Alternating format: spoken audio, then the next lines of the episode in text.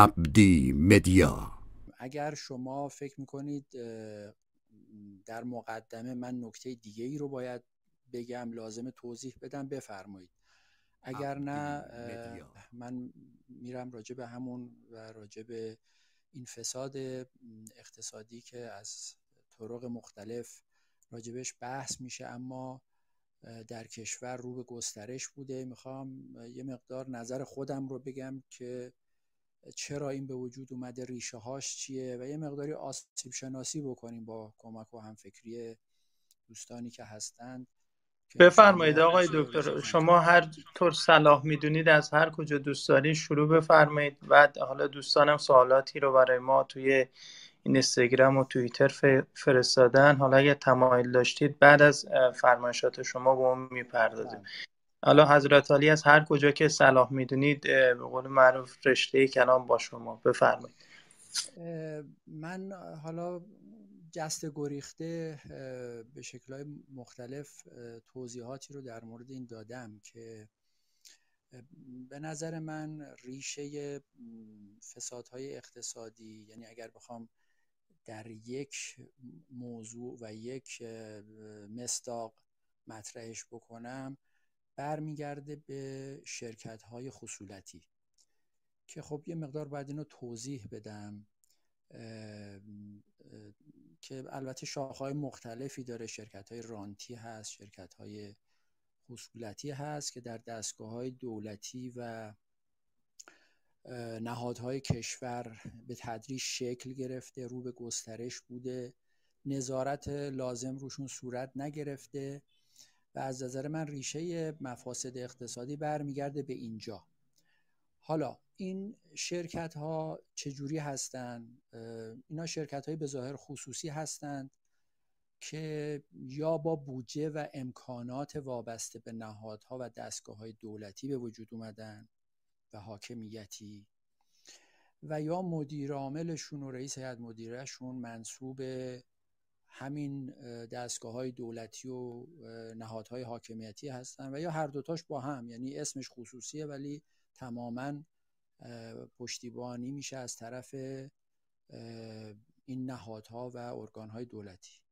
خب عمدتا الان این شرکت ها در کجاها شکل گرفتن به نظر من؟ در بانک ها هستند در صندوق های بازنشستگی هستند در دستگاه های نظامی و امنیتی هستند. در نهادهایی که مثل ستاد اجرایی فرمان امام بنیاد مستضعفان آستان قدس همشون دارن. همشون ده ها و بلکه بعضیشون صدها شرکت دارن که اینا عمدتا دارن از رانت استفاده می‌کنن و معمولا هم آسون ترین راه رو برای کسب درآمد انتخاب می‌کنن.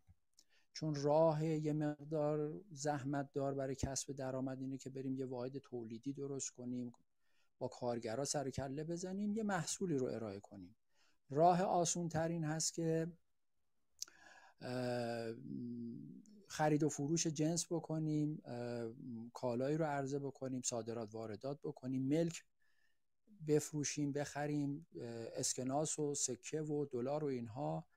بخریم و از این طریق به سودهای, سودهای خیلی سریع و با حجم زیاد برسیم. اینه که به این ترتیب هست که خب این شرکت ها درست شدن. حالا مثلا در بانک ها خب قرار نبوده که بانک های ما بیان خودشون بنگاهداری کنن ده ها و گاهی صدها شرکت تأسیس کنن. و جالبه که شما همه این دستگاه هایی که من اسم بردم اگر دقت کنید شرکت هایی دارن در با موضوع اون جاهایی که پول ساز هست مثل شرکت نفت شرکت های پتروشیمی مثل حوزه آیتی هر جایی که فکر می‌کردن میشه به راحتی پول در آورد اینا یه عنوان شرکتی براش تأسیس کردن حالا یا در داخل کشور یا در مناطق آزاد مثل جزیره کیش و به فعالیت پرداختن. خب اینها از چه رانت های استفاده می‌کنن؟ معمولا از های اطلاعاتی استفاده می‌کنن از های مالی استفاده می‌کنن بعضا از های غذایی استفاده می‌کنن و بابت این امتیازات بزرگی که می‌گیرن طبعا به اون کسانی که این امتیازات رو میدن سعی می‌کنن امتیاز بدن دیگه. یعنی به اصطلاح تبادل دو طرفه امتیاز دو طرفه اینجا شکل می‌گیره. خب اینا رو چرا میگیم خصولتی در عمل؟ چون اینها عرض کردم در ظاهر از طریق اشخاصی اومدن ثبت شدن که حالا می‌تونه این اشخاص منصوبین مسئولین کشور باشن. حالا اقوامشون فرزندانشون فامیل هاشون معتمدینشون و یا حتی نه افراد دیگه ای که هیچ نسبتی ندارن ولی خب ازشون تعهد می‌گیرن که در قبال این شرکتی که تأسیس کردن به شکل خصوصی امتیازاتش رو باید بدن به اینها و چون اینها زیر نظر دولت و این نهادها هستن اولا از این امکانات وقتی استفاده می‌کنن میگن خب ما شرکتی هستیم که یه جوری وابسته به حکومتیم و باید از امتیازات استفاده کنیم. حالا این امتیازات وام این امتیاز هر نوع اطلاعاتیه یا هر نوع امتیاز دیگه ای که هست محق می‌دونن که خودشون استفاده کنن. اما معمولا در اون جایی که باید سودها رو تقسیم کنن و بهره لازمی رو که بردن خلاصه اگر مربوط به یه دستگاه و نهاد دولتی است به اونجا برگردونن. میگن خب ما خصوصی هستیم و این بهره ها رو عمدتا سعی می‌کنن بین مدیر عامل و اعضای هیئت مدیره و اینها به مقدار زیاد حالا تا اونجایی که می‌تونن توضیح بکنن و در اینجا سود بیشتر نصیب اینها میشه. در مثلا صندوق های بازنشستگی که روی کاغذ اینها شرکت هایی که تأسیس می‌کنن خصوصی هستند ولی در عمل من کسی داره مثلا جایی مثل شستا یا همه دستگاه هایی که صندوق بازنشستگی دارن کی اینها رو منصوب می‌کنه؟ رئیس دستگاه وزیر. و خب اون وقت اینجا چون شفاف نیست که این شرکت با اون سودهای کلان آورده چه کار باید بکنه خب اینجا همون کانونی هست که فساد و رانت از نظر من درش شکل می‌گیره. خود البته شرکت های دولتی که رانتی هم هستن اینها هم کلا دولتی هستن اینا هم همینطوریه. یعنی از اون دستگاه خودشون وزارتخونه خودشون دستگاهی که بهشون وابسته هستن از امتیازاتش استفاده می‌کنن و امکان رقابت رقابت رو با بخش های خصوصی که واقعا مال مردم هستند می‌گیرن و اینجا هم این باز تکلیف اینا معلوم نیست چون حقوقای بسیار کلانی توضیح می‌کنه اگر شما مثلا حقوق مدیران عامل این شرکت ها رو درارید من نمیگم همشون ولی تعدادشون تعداد زیادشون پولای حقوقای کلان نمی‌گیرن و از امتیازات کلانی برخوردارن. خب نتیجه این کار چیه؟ نتیجه این کار این هست که این شرکت ها با این مدلی که تأسیس شدن حالت خصولتی و استفاده از رانت اینها به تولید کشور ضربه می‌زنن یعنی عملا تولید ضربه می‌خوره. چون وارد فعالیت هایی میشن که ارز کردم سود خیلی سریع و راحتی به دست میارن. برای همینه که مثلا شما می‌بینید بانک ها بسیاری از کارخونجاتی رو که بهشون وام دادن حالا با اون مدلی که اینها وام میدن به اونها کم کم تصاحب می‌کنن ولی خودشون نمیرن معمولا خودشون نمیرن اون کارخونه رو راه اندازی کنن و بذارن کارش رونق پیدا کنه. بلکه وقتی مصادره می‌کنن اون کارخونه از فعالیت باز میمونه کارگرها بیکار میشن. وقتی این اتفاق افتاد کافیه که از همون زمین اون کارخونه که ارزش افزوده به دست آورده با فروش اون به سودشون برسن. و یا ماشین آلاتش که ارزش افزوده به دست آورده با سود اون به اصطلاح خودشون رو تأمین کنن اما اون چیزی که لطمه می‌خوره تولیده. خب در اینجا کی باید رسیدگی کنه به این مسئله؟ وقتی که به دستگاه حاکمیتی برمیگرده خب اینجا آدم احساس می‌کنه یعنی جای آسیب شناسی اینها هست و معمولا دستگاه امنیتی هستند که گزارش تهیه می‌کنن. اگر از جایی فسادی تهیه شده فساد اقتصادی به وجود اومده و این تبدیل میشه به پرونده برای بازپرسی و بعدش هم دادگاه و قاضی و حکم و اینها. اما در اینجا می‌بینیم این ضعف وجود داره چون وقتی طرف اینها دستگاه امنیتی هستند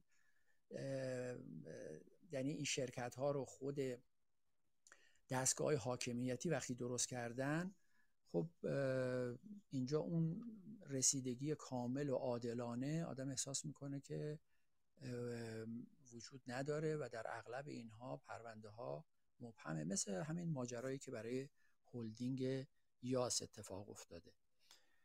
این کلیت موضوعی بود که من می‌خواستم بگم. حالا اگر لازمه در بخشیش تا اونجایی که من اطلاع دارم بیشتر توضیح بدم. بفرمایید. اگر لازمه که یه مقدار برگردیم به اتفاق صدا و سیما. بفرمایید دیگه. خلاصه اونچه که شما میفرمایید و دوستانی که در این گروه و این اتاق هستند سوال داشته باشن من پاسخگو هستم انشاءالله. ممنون سپاسگزارم جناب آقای دکتر سرافراز. آقای کلان تری صدای بنده را دارین شما؟ بله بله من هستم خدمت بفرمایید دیگه شما. آقای دکتر اگر لطف کنید یک مختصرم علت جدایی خودتون رو از سازمان بگید. چه عواملی باعث شد که شما استعفا بدید و سازمان رو ترک کنید بعد 18 ماه بله من در اون کتاب یا مصاحبه روایت یک استعفا توضیح دادم در اونجا. دو تا موضوع به اصطلاح جدی اتفاق افتاد در سازمان که منجر به استعفای من شد. البته این دوتا درشون برجسته تر بود مسائل مختلفی بود این دوتا برجسته تر بود. یکی همین ماجرایی که برمیگرده به همین نوع شرکت ها و بنگاه ها من در اون سالی که وارد سازمان شدم به شدت ما دچار کمبود بودجه بودیم. برای کمبود بودجه خب راه های مختلفی رو ما در نظر گرفتیم انجام بدیم. نام مکاتبات با مقام رهبری و دولت و بودجه ریالی و ارزی و حالا من چون قبلا اینا رو نوشتم نمی‌خوام خیلی تو این قسمت وارد جزئیات بشم. اما خب دولت چون حاضر نشد کمک خودش رو اضافه کنه به ما چنانچه تو اون سال 93 که من وارد شدم برای اولین بار می‌تونم بگم در کل دستگاه دولتی کمک دولت به صدا و سیما عددش کمتر از سال قبل بود. چون می‌دونید هر سال دستگاه ها 10 درصد 20 درصد 15 درصد کمک دولت اضافه میشه. اما در اون سال کمک دولت کم شد و این توضیح هم بدم که کل بودجه صدا و سیما دو تا بخش عمده داره. یکی کمک دولت یکی درآمدهای اختصاصی صدا و سیما. وقتی ما دیدیم که کمک دولت کم شده مجبور بودیم که درآمدهای اختصاصی صدا و سیما رو ببریم بالا که اون درآمدها عمده یعنی مثلا قریب به اتفاق این درآمدها از طریق بازرگانیه و آگهی هایی که رادیو تلویزیون پخش می‌کنه. درآمدهای دیگه انقدر جزئیه که در مقایسه با این قابل بیان نیست عددش کوچیکه. من نمیگم اینطور باید باشه ها ولی واقعیت خب موجود در اون زمان و حالا گذشته و حال همینه. خب ما مجبور بودیم درآمدهای بازرگانی رو زیاد کنیم. مدیر کل بازرگانی وقت که الانم مدیر کل هست ایشون می‌گفت امکان نداره درآمدها بیشتر از این بشه و در واقع مرتب برای ما آیه یس می‌خوند از این جهت. ما یه گروه کارشناسی گذاشتیم بررسی کردیم دیدیم نه می‌تونه درآمدها بیشتر از این باشه. مثلا تا اون سال حد اکثر عددی که به عنوان درآمد برای سال سازمان میامد سال 93 94 یه چیزی بوده هزار میلیارد تومن بود. من عددا رو حدودی میگم چون هم روند باشه تو ذهن بشینه هم جزئیاتش یادم نیست الان. ولی ما برآورد کردیم دیدیم این درآمدها تا حدود سه هزار میلیارد تومن هم می‌تونه افزایش پیدا کنه گروه کارشناسی. نشستیم بررسی کردیم گفتیم چه راهی وجود داره که درآمدها رو بریم بالا. به این نتیجه رسیدیم که راه قانونی منطقی و که توش حرف و چیزی هم نباشه اینه که مزایده برگزار کنیم. و در مزایده به این ترتیب هست دیگه. ما یه قیمت کفی رو میگیم برای مثلا درآمدهای سال آینده. بعد هر کسی عدد بالاتری از اون رو پیشنهاد داد اون برنده مزایده میشه و متعهد میشه که خب اون عدد رو بده.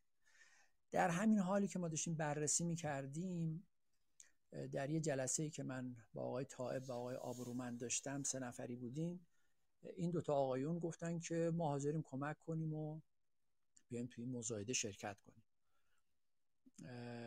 که یعنی آقای طایب آقای آبرومند گفتن و ایشون هم گفتن با کی جلسه بذاریم و منم گفتم با آقای دکتر کاردار که اون موقع مشاور اقتصادی ما بودن تو سازمان جلسه بذارید. و این جلسه رو در هولدینگ یاس گذاشتن که بیان در این مزایده شرکت کنن. گفتن ما دو تا کنسرسیوم میاریم و به این ترتیب بیان در مزایده شرکت کنن. از طرف دیگه آقای ربیعی وزیر کار بودن اون موقع. ایشون هم در هیئت دولت من رو دیدن و گفتن که شما ظاهرا مزایده گذاشتید و گفتم آره اینجوریه و چون دو مرحله داره. تو مرحله اول حدود 35 تا شرکت یا هلدینگ اومدن در واقع شرکت کردن. چون یه شرکت به تنهایی نمی‌تونه. یعنی باید جمعی باشه از یه مثلا بانک از یه کانون تبلیغاتی و از یه جاهایی که حالا یا سرمایه دارن یا کار تخصصی بازرگانی و آگهی کردن. جمع می شدن تا یه به اصطلاح کنسرسیومی درست می‌کردن تا در این مزایده شرکت کنن. خب آقای ربیعی هم اومدن و با بانک توسعه تعاون و یه مجموعه ترکیب شدن شرکت کردن. اون جلسه هولدینگ یا من نمی‌دونم چه اتفاقی بعدش افتاد. چون من در خودم که در اون جلسه نبودم کسی رو فرستادیم و مسائل داشت پیش می‌رفت. اما یه دفعه از بیرون به ما خبر رسید که گفتن که با یه فاصله زمانی گفتن که این مزایده شکست خواهد خورد و این ماجرا به نتیجه نمی‌رسه. مثلا بعد حتی یکیشون یکی از اینایی که مثلا تو این شرکت ها نقش داشت می‌گفت حتی گفتن فلانی هم رفتنیه. خب این ماجرا اینجوری بود تا ما مرحله دوم مزایده رو گذاشتیم که اونجا میگن پاکت ها باید باز بشه. دو تا کنسرسیوم موندن بقیه رفتن کنار. از اون دوتا یکیش همین کنسرسیوم بود که بانک توسعه و تعاون بود. یکیش هم اون سه تا کانون تبلیغاتی هستن که سالهای طولانی بازرگانی های سازمان اونا داشتن الان هم اونا دارن. خلاصه این قیمتی که این کنسرسیوم داشت چون عددش بیشتر بود 1700 میلیارد تومن برای سال اول بود. طبعا این کنسرسیوم برنده شد که بانک توسعه و تعاون داشت و اونها موفق نشدن. حالا من کار ندارم. این وسط چه کارشکنی می‌شد که این مزایده برگزار نشه. مکاتبه می‌کردن دستگاه امنیتی با بیت رهبری که آی این آنتن فروشی نمی‌دونم به این اونایی که تو مزایده شرکت کرده بودن فشارهای مختلفی می آوردن به هر حال اینها برنده شدن. بلا فاصله بعد از اینکه این کنسرسیوم برنده شد بانک توسعه و تعاون که طرف اصلی این کنسرسیوم بود از جهت مالی باید میآمد این کشید کنار.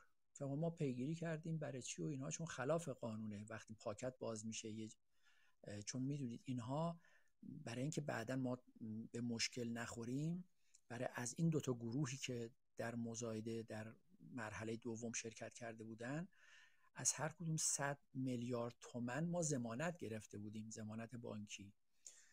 خب این گروه برنده شد بانک کشید کنار پیگیری کردیم گفتن آقای ربیعی گفتن.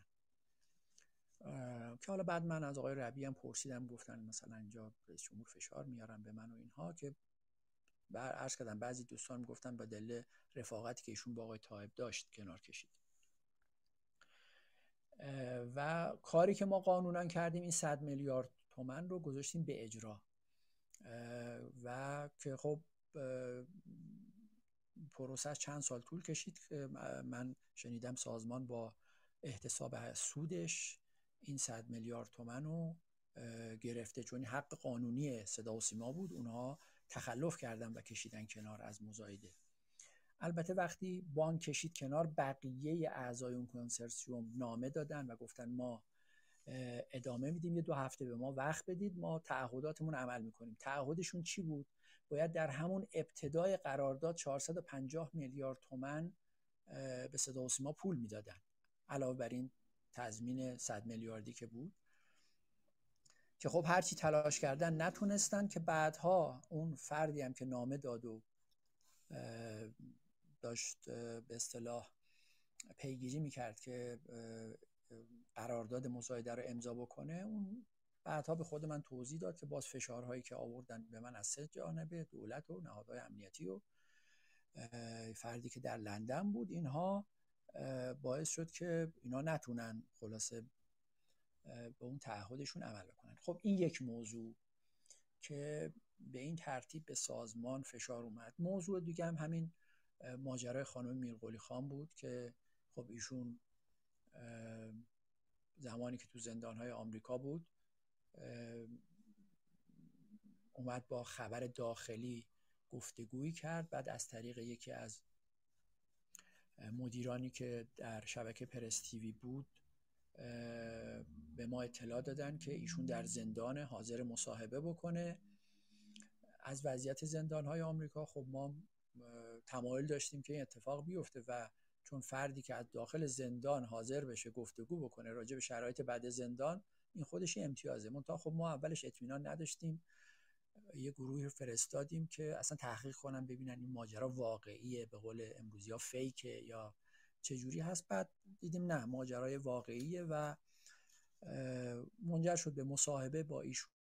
به این ترتیب ایشون با پرستیوی آشنا شد که حالا ماجراشو خودش باید مفصل بگه حالا یا نوشته دو تا سه تا کتابیشون نوشته و وقتی وارد کشور شدن اون بخشی از وزارت اطلاعات که پرونده ایشون رو پیگیری می‌کرد بعد از پنج سال زندان و آزادی ایشون به واسطه همون مدیر معرفی کردن که بیان تو پرستیوی کار کنن. ایشون اومد کار کرد. کارش خوب بود. مدیریتش تو اون بخشهایی که ما سپرده بودیم خیلی خوب کار می‌کرد. بعد اومد قرار شد که چند تا پرونده خاص رو در سازمان پیگیری کنه. وقتی من از معاونت برون مرزی و شبکه پرستیوی اومده بودم در سازمان. خب اونجا دو سه تا پرونده رو ایشون پیگیری کرد که من توضیح دادم. یکی پروژه data center در سازمان که تا اون موقع 50 میلیارد تومن بر این هزینه شده بود ولی هیچ بازدهی نداشت که خب من شنیدم این بعدا ده میلیارد تومن دیگه هم هزینه شده و به جایی نرسیده. یه پروژه دیگه ای به نام IPTV بود که در اون شرایط و اون سالها یه پروژه بود که برای رسانه ملی خیلی لازم بود. اینم چهار تا شرکت درگیرش بودن. این وسط این شرکت به اون شرکت پولا رو پاس می‌دادن. یه چیزی حدود 9.5 میلیون یورو هزینه شده بود ولی هیچ خروجی نداشت. و یکی دیگه هم همین پیام رسان سروش بود که ایشون در مورد همینا داشت گزارش تهیه می‌کرد که وسط این کارها بود. ما یه حکم داخلی داده بودیم به ایشون برای بازرسی که بتونه بره اینجاها رو سوال کنه پیگیری کنه گزارش تهیه کنه. که خب اطلاعات سپاهیشون رو خواستن و به من ایشون گفتش که اینا منو خواستن. من گفتم نه شما نرید. شما باید با من هماهنگ کنن. گفتن نه من می‌خوام برم چون من چیزی ندارم که نرم. من گفتم اگه می‌خوای برید پس حتما باید یه نفر از حراستم با شما همراه باشه که خب رفتن تو اون جلسه. جوری بود که وقتی برگشتن خود اون فردی هم که با, با ایشون رفته بود می‌گفت که اصلا خیلی ایشون به همه سوالا جواب داد و ما فکر کردیم ماجرا تموم شده. اما مجددا یه بار دیگه ایشونو خواستن گفتن لپتاپی که سرقت شده پیدا شده بیایید و تحویل بگیرید. رفتن تحویل بگیرن. بهشون گفتن که از کشور یا از کشور میرید بیرون یا دستگیرتون می‌کنیم اینا رو خب ایشون هم به من گفتم ما گفتم من بهشون گفتم صبر کنید من پیگیری کنم گفتن نه دیگه فایده نداره. چون از قبلم ایشون زمین داشت و تمایل نداشت و فکر می‌کرد که خلاصه اینا نذارن ایشون اینجا باشه و مرتبم هی به من می‌گفت تهدید داره میشه به شکلهای مختلف. و بعضیاشو من خودم دیدم. جوری بود که ماشین ایشون رو خواستن لطمه بزنن ما بهش ماشین دادیم. چون تا اون موقع با ماشین شخصی خودش می‌رفت میآمد. تو خونش گفتن اومدن سرقت کردن سرقت خاص بود نه اینکه بیان چیزای ارزشمند مادی رو ببرن اسنادش رو برده بودن. ما دوربین گذاشتیم و اینها خلاصه ایشون گفت نمیمونم و رفت. خب ما فکر می‌کردیم که حالا اینا مشکل دارن رفته ایشون. گزارش هم که اون مدیر کل سازمان اطلاعات سپاه می‌داد اصلا قانع کننده نبود. اومد میگفتش که ایشون ما زن جاسوسی داریم. گفتم دلیلتون چیه؟ گفتم که نمی‌دونم. یه بار گفتن که اصلا تو زندانهای آمریکا نبوده. یه بار گفتن 20 روز بوده. گفتم ببین ایشون کتاب نوشته و اون کتابم من بهشون گفته بودم بنویسید. علا رقم اینکه من نمی‌دونم به چه دلیل اینها تعهد گرفته بودن که شما کتاب ننویس شما از اون همسر سابقت شکایت نکن. اینا همه تعهداتی بود که ایشون گفته بودن یا این تعهدات میدی یا باید بری زندان اوی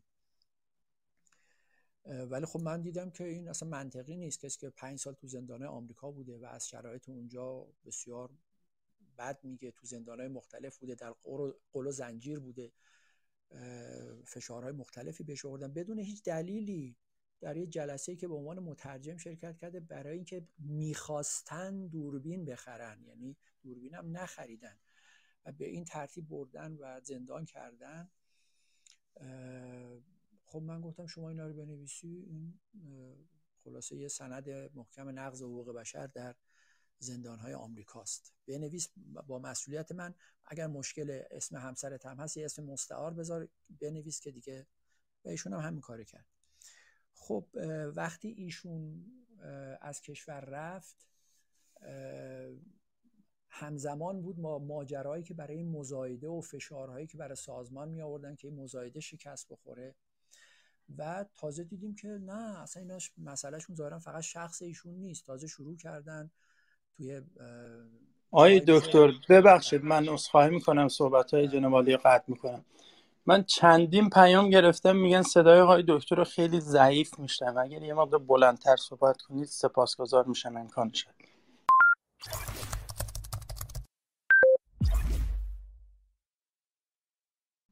والا من این صداشو تا آخر بردم حالا یه خوردم نزدیکتر اومدم انشالله که بهتر بله. باشه الان بهتر شد. بله الان خیلی بهتر شد بله. بفرمایید. بله خلاصه بعد دیدیم که هم از یه طرف رادیو بی بی سی داره خلاصه مرتب علیه صدا و سیما و ما و اینها خبرسازی می‌کنه. حالا جالب اینه که بعدش دیگه اصلا سکوت شده. تقریبا ماجرای صدا و سیما دستور کار بی بی سی خارج شد. و رسانه هایی که درست کرده بودن تو تلگرام و اینها دارن کار می‌کنن عملیات زبانی می‌کنن کاریکاتور می‌کشن و دیدم ماجرا ادامه داره. علا رقم این که ایشون دیگه رفته بود و قاعدتا فکر می‌کردیم که مثلا ماجرایشون تمومه ولی دیدیم نه هنوز ماجراهای مالی سازمان و این بحث های دیگه ادامه داره. این شد که من اول یه نامه نوشتم با آقای طائب که تمام اینا رو مفصل آوردم که اینجا به نظرم جای توضیحش نیست. باید کامل متن کامل اون نامه در اون کتاب روایت یک استعفا اومده. ولی خلاصش اینه که خلاصه این موارد اتهامی شما اصلا درست نیست. چرا بهشون گفتید کتاب ننویسه علیه امریکا؟ چرا گفتید مصاحبه نکنه؟ کسی که میگه کتاب ننویسه علیه امریکا از نظر من اون خودش متهمه. نه اینکه شما جلسه بگذارید تو بازجویی بگید چرا کتاب نوشتید علیه امریکا. و بحثای از این قبیل که تو اونجا بود خب این نامه رو ایشون جواب نداد. من مجددا یه نامه دیگه ای بعد از اینکه این فضاها ادامه پیدا کرد و این سایت هایی که همین آقایون درست کرده بودن و اینها داشتن عملیات روانی می‌کردن ادامه پیدا کرد و ماجرای مزایده ادامه پیدا کرد اینها. من خب یه نامه خدمت مقام رهبری نوشتم و این توضیحات رو مجددا دادم و نامه آقای طایبم زمینه کردم. خب برای اون نامم چون پاسخی نیامد درخواست ملاقات کردم که اون ملاقاتی که ما من داشتم با ایشون 28 بهمن سال 94 بود. البته تا اون موقع چون این نامه ها و اینا هر کدوم زمان های چند هفته پشتش می‌خورد از 13 در واقع اینجور که من خاطرم هست دی ماه که ایشون رو اخراج کردن و تبعید کردن خانم میرقلی خانو تا 28 بهمن که من ملاقات کردم این ماجراها طول داشت. نکته امیدوار کننده ای که برای ما اتفاق افتاد این بود که ما مزایده شکست خورد ولی ما خودمون تونستیم با تغییر مدیر کل بازرگانی و به دست گرفتن بازرگانی سازمان برآوردمون درست بود. تونستیم یه چیزی حدود با اینکه ماهای یکی دو ماه آخر سال بود و خیلی سخت بود که شرکت ها بیان قرارداد ببندن.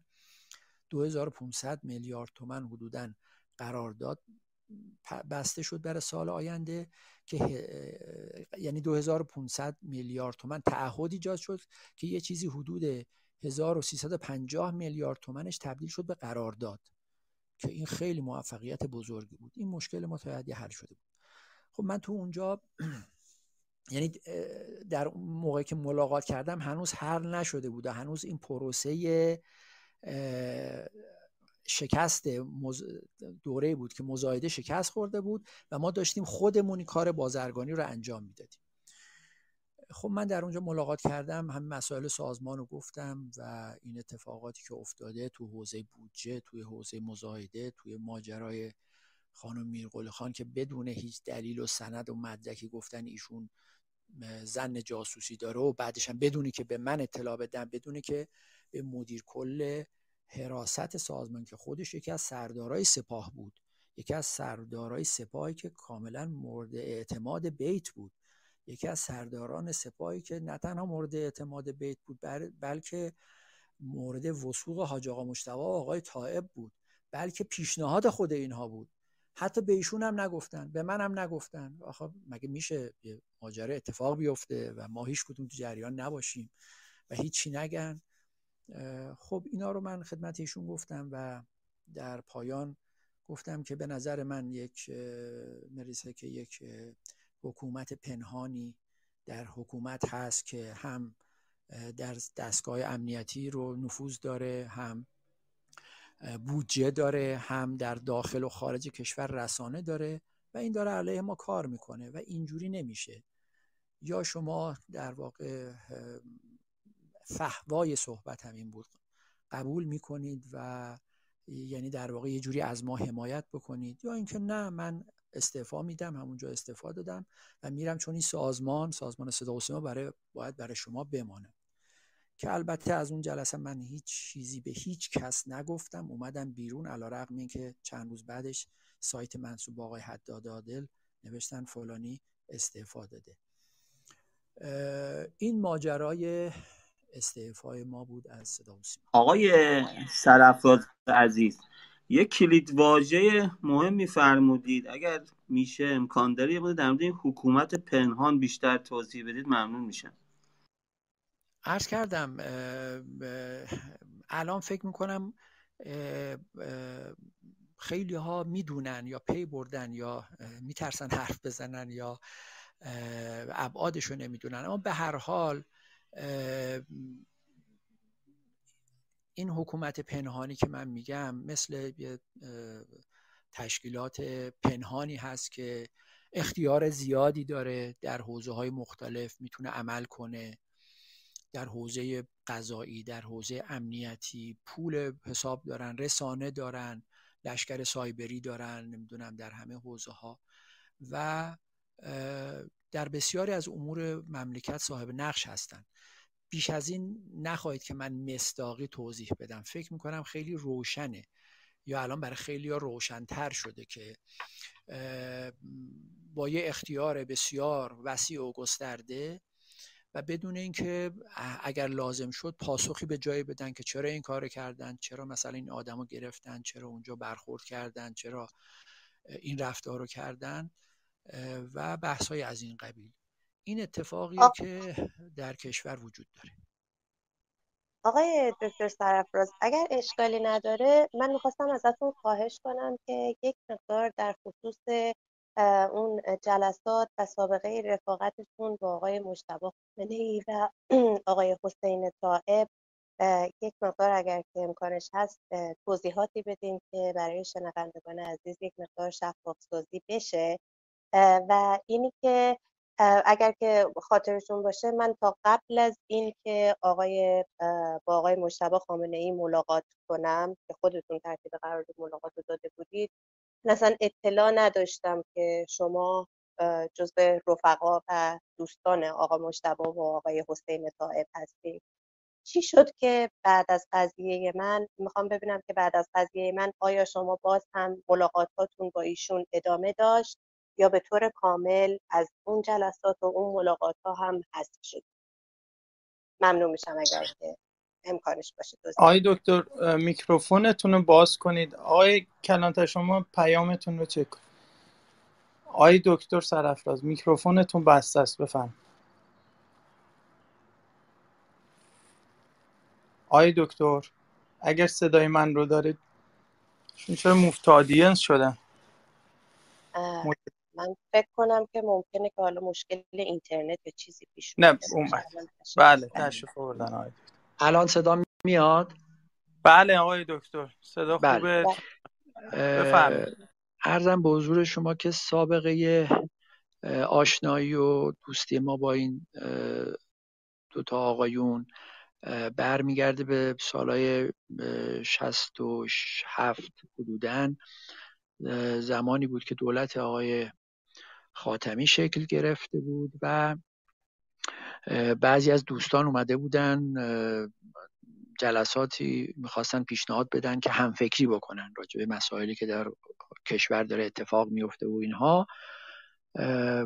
خب منم دعوت کردن که در اون جلسات شرکت کنم. این جلسات بعضا در بیت رهبری شکل می گرفت که خب اونجا من با این دوتا آقایون و بعضی از دوستان دیگه ای که حالا بعضیشون میشناختم بعضیشون نمیشناختم آشنا شدم. این سابقه آشنایی ما با این دوتا آقایون برمیگرده به اون سالهای طولانی.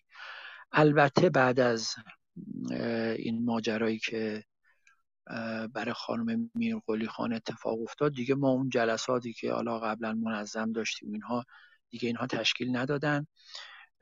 من یادم بعد از اینکه من از سازمان اومدم یک بار جلسه داشتیم با سردار جعفری. ایشون دوباره حالا طرح موضوع شد و اینها. من پیشنهاد کاری می‌خواستم به من بدم. من گفتم اول بذارید تکلیف ما با شما و آقای تاهر روشن بشه. بعد من پیشنهاد میدم جلسه بذارید شما باشید و من و ایشون تا یه مقدار ببینیم چه اتفاقی افتاده در سازمان. و این کارهایی که ایشون کردن برای چیه؟ آقای جعفری گفتن باشه ولی هیچ خبری نشد دیگه. رفت که رفت و تموم شد. بعد از اینکه من یک بار اومدم یه مصاحبه دیگه داشتیم در یکی از این شبکه ها آقای داوری بود فکر می‌کنم. مجددا دبیر شورای عالی امنیت ملی. ایشون منو خواستن و چی و ماجرا و فلا اینا من دوباره اینا رو توضیح دادم. آخر سر گفتش که من اگر جلسه ای بذارم ما سه نفری شما میای؟ گفتم حتما میام خیلی هم خوبه بذارید. ایشون هم رفت که جلسه بذاره و دیگه خبری نشد.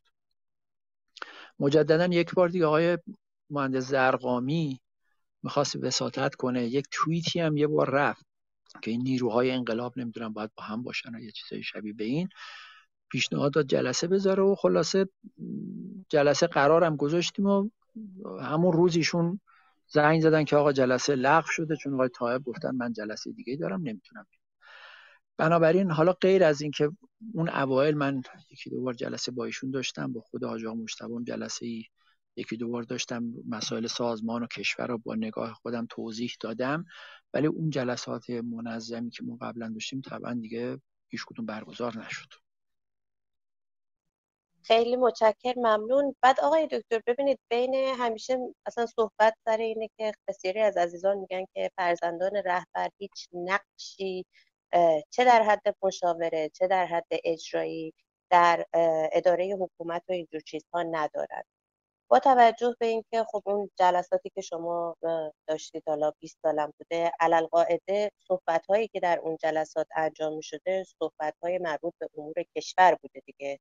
یعنی برای تفریح و مزاح و شوخی و وقت گذرانی که شما اون جلسات رو تشکیل نمی‌دادن آقای مجتبی و آقای شما و یک فرد دیگه.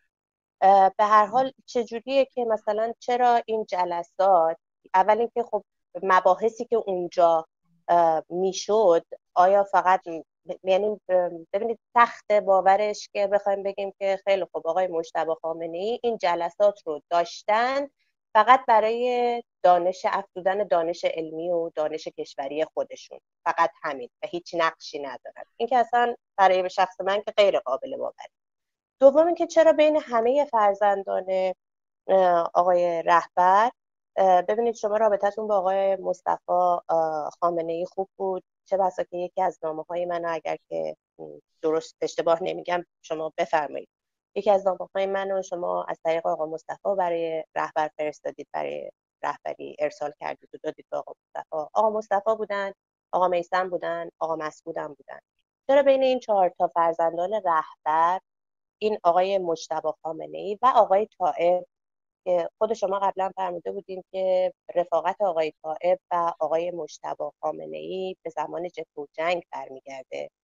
از اون طرف وقتی که این گفته شما نیست وقتی به سوابق آقای طائب نگاه می‌کنیم خب از اوایل انقلاب اینا در یک بازه زمانی آقای طائب در وزارت اطلاعات کشور بودند. یعنی ایشون اصلا از بعد انقلاب ظاهر که اصلا نیروی امنیتی بودن بعد این آقای طایبی که توی وزارت اطلاعات بودن میان میرن میشن دست راست آقای مشتبه خامنه ای که حالا آقای مشتبه خامنه ای هم به مدت 20 سال جلسات پنهان مخفی برای موضوعاتی که حالا اصلا هیچ ضرورتی هم نداره که من نمی‌خوام از شما بخوام که موضوعات رو باز کنید. ولی کلا جلسات هفتگی یا دو هفته یک بار طبق فرمایش خودتون تو سری قبلی با شما می‌ذارن.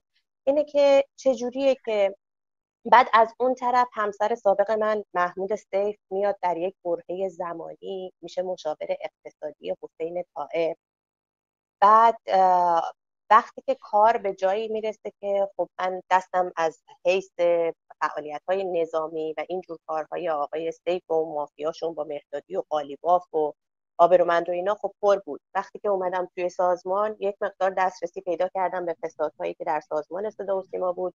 که اگر خاطرشون باشه آقای اخوان بهابادی عرض کرده بودم خدمتتون و می‌دونید از دوستان آقای فرید الدین حداد عادل هستند آقای روح الله رحمانی که با جناق آقای مجتبی خامنه ای هستند اومده بودن شده بودن مشاور وبسایت های همین آقای اخوان بهابادی.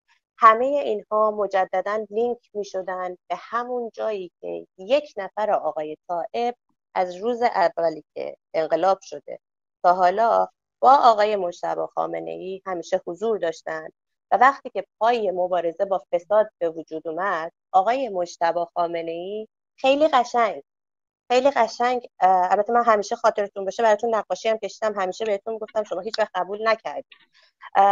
این شما رو قشنگ گذاشتن کنار و اومدن آقای علی اسکری که حالا این همه گزارش بود این همه صحبت بود. می‌دونستیم با اخوان بهابادی می‌دونستیم با تیم فرید حداد عادل و اینا هستن.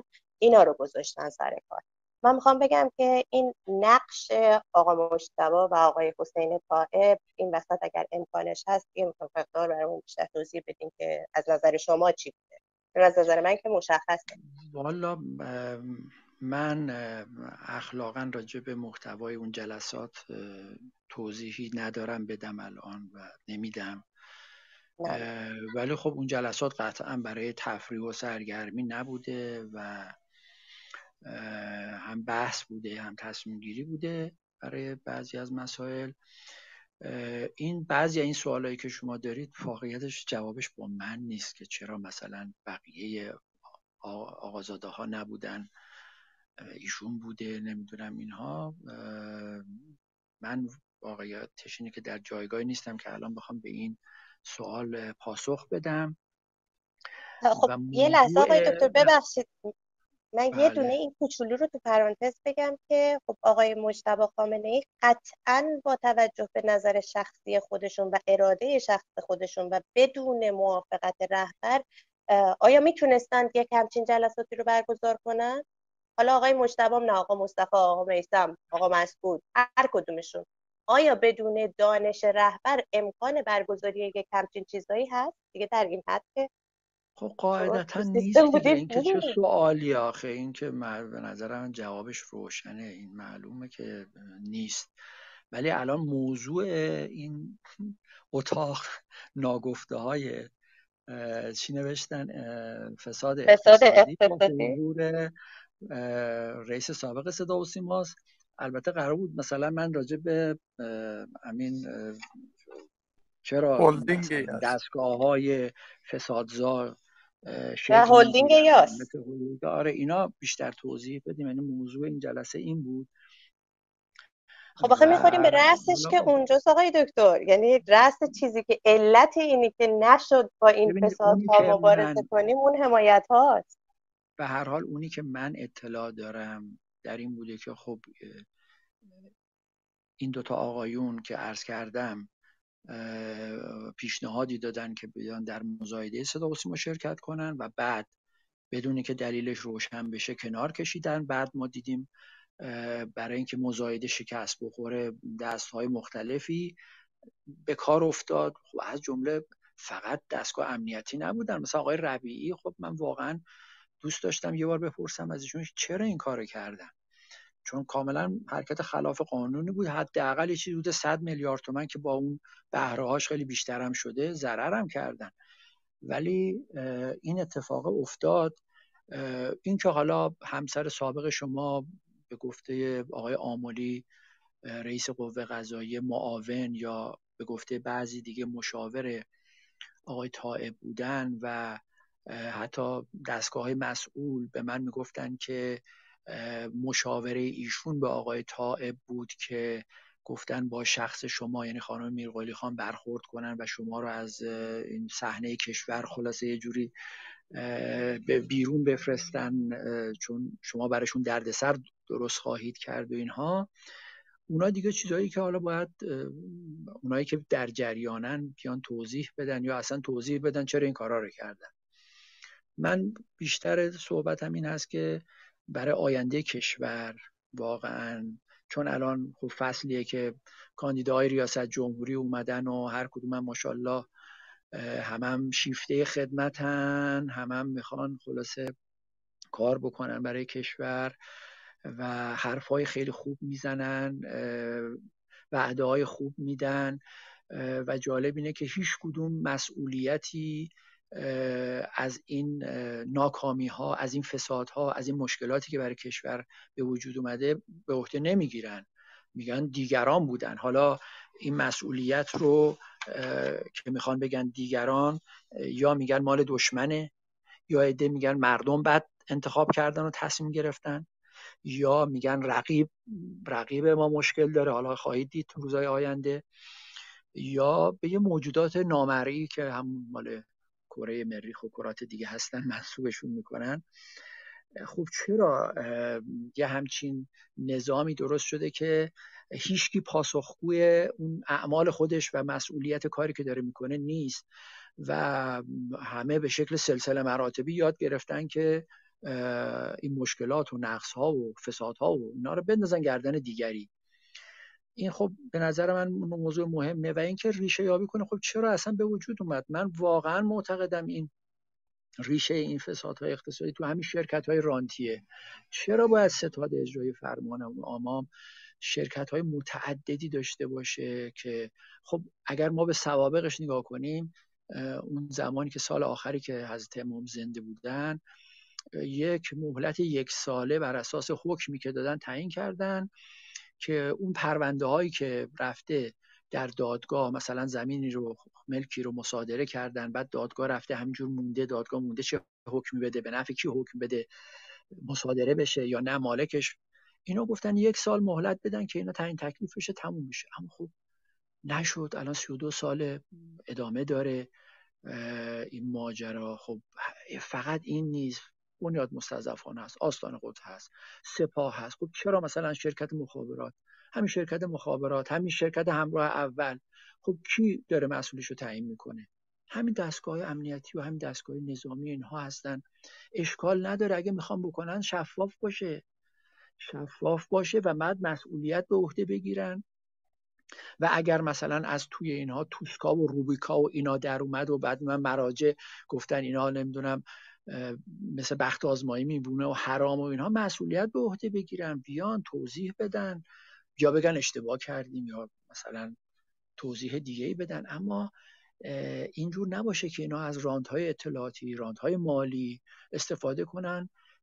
ببینید من یه نکته اینجا بگم که من یه بررسی مختصری که تو این بنگاه های بزرگ اقتصادی شده هر جا توش زد و بند و فسادی هست پای یه بانک در میونه.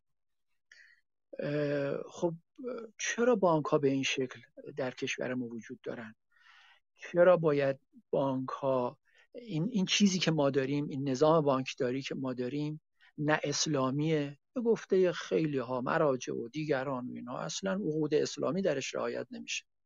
نه غربیه که ما از اونا آریه گرفتیم این نو بانکداری رو. نه نه مدل یه چیز من آوردی در اینجا درست کردن. که هم بنگاه اقتصادی هن بدتر از اون دارن با پول از پول پول می‌سازن و با پول معامله می‌کنن. مثلا بانک یه مبلغ کلانی صدها میلیارد بانک وام میده به یکی از شرکت های خودش. اون دوباره همین پول رو تقسیم می‌کنه وام میده به یه جای دیگه. هر کدومم یه درصد قابل توجهی از این وسط ور میدارن یعنی با پول مردم یا با پول خلق پولی که بدون پشتوانه بوده دارن این کارا رو می‌کنن. هر جا می شرکت های بزرگ دارن سوء استفاده می‌کنن این بانک ها هم وسطن. خب این همه هم میگن آقا نظام بانکداری باید اصلاح شود و فلا اینها. اما واقعیتش اینه که هیچ دست نخورده این سیستم. و تا این سیستم دست نخور نخوره از نظر من تولید در کشور لطمه می‌خوره لطمات جدی می‌خوره و این شرکت ها فساد درست می‌کنن با زد و بندشون. عرصه رو برای مردم برای حضور مردم در رقابت های اقتصادی تعیین می‌کنن. اینها چیزایی که واقعا در آینده باید خیلی بهش توجه کرد و من چون موضوعم موضوع بحث این بود داشتم می‌گفتم بله خب حالا ما یه لطمه خوردیم در صدا و سیما و با این ماجرای هلدینگ یاس به شکل ناخواسته برخورد کردیم و بعد دیدیم که خب ما هرچی نوشتیم که خب اگر این هلدینگ یاس فساد توش وجود داره این چرا درست رسیدگی نمیشه؟ ماجرا اینقدر طول کشید سالها و الان به این شکل مبهم حکم دادن. اولا خب میگن این ماجرا تموم نشده هنوز بخشی از اموال فعلا در واقع دادگاه اینها رو گرفته از اونایی که خورده بودن اموال بیت المال و به اصطلاح یا اموال که مربوط به شخص خودشون نبود. بخشیش هنوز مونده. خب چه بخشی مونده؟ چه بخشیش؟ یکی اینه. یکی حکم هایی که گرفتن اینها. آیا مثلا این سی سال 20 سال اینا حکم قطعیه یا جمع کردن حکم سه تا چهار تا حکم؟ چون می‌دونید تا وقتی دو تا سه تا یه نفر حکم می‌گیره اون حکم بالاتری رو به عنوان زندان حساب می‌کنن. نه کل مجموعه حکم رو. اینا هیچ کدوم معلوم نیست که اینا جمع زدن احکام زندان اینها رو. یا اینکه این فقط یه دونه مثلا مال یه نفر سی سال 20 سال یعنی باید 20 سال بمونه. و بعد که خب اونورم شنیدیم اینا اصلا بلافاصله اومدن بیرون و تو زندان نموندن و خلاصه سوال و ابهام زیاد وجود داره و این این پرونده مثل بسیاری از پرونده های دیگه ای که فسادهای قابل توجهی توش شکل گرفته و سر نخش بر میگرده به همین جاهایی که من اسمشون رو آوردم. اینها خوب به نظر میاد به شکل شفاف و درست و دقیق رسیدگی نشده. ما یادمونه یه زمان این آقای کرباسی شهردار بود چند تا تخلف مالی این ورونور براش جور کردن. خب این اومد به شکل مستقیم دادگاهش پخش شد و همه تو جریان قرار گرفتن ببینن اصلا این چقدر حجمش هست چقدر جدیه و تونستن در واقع افکار عمومی راجبش قضاوت کنن. اما اینا انقدر مبهمه حتی این دادگاهی هم که میگن علنیه اغلبش واقعا علنی هم نیست. و یه چند تا آدم میرن یه جملاتی از متهم و از نمی‌دونم جمله از رئیس دادگاه اینا انتخاب می‌کنن و یه خبری درست می‌کنن. و میاد بیرون و بعدش هم میره تا یه فاصله زمانی طولانی بعد میگن مثلا یه همچین حکمی صادر شد یا حتی خیلیاش هنوز آقای دکتر یه باعث من خیر مقدم بگم خدمت دوستان آقای نامور حقیقی آقای زکیزاده اومدن بالا. فعلا من چند تا از روزنامه نگاران عزیزمونم که فعلا هستن در آدینس اینها هم دعوت کردم هنوز نیومدن بالا. من می‌خوام که آقای نامور حقیقی اگر سوالی هست شما بفرمایید که آقای دکتر در خدمتشون باشیم قبل از اینکه آقای نامور صحبتشون آقای دکتر صحبتشون کنم من از دوستان می‌خوام که کلاب ما سیاست در سایه رو دنبال کنن.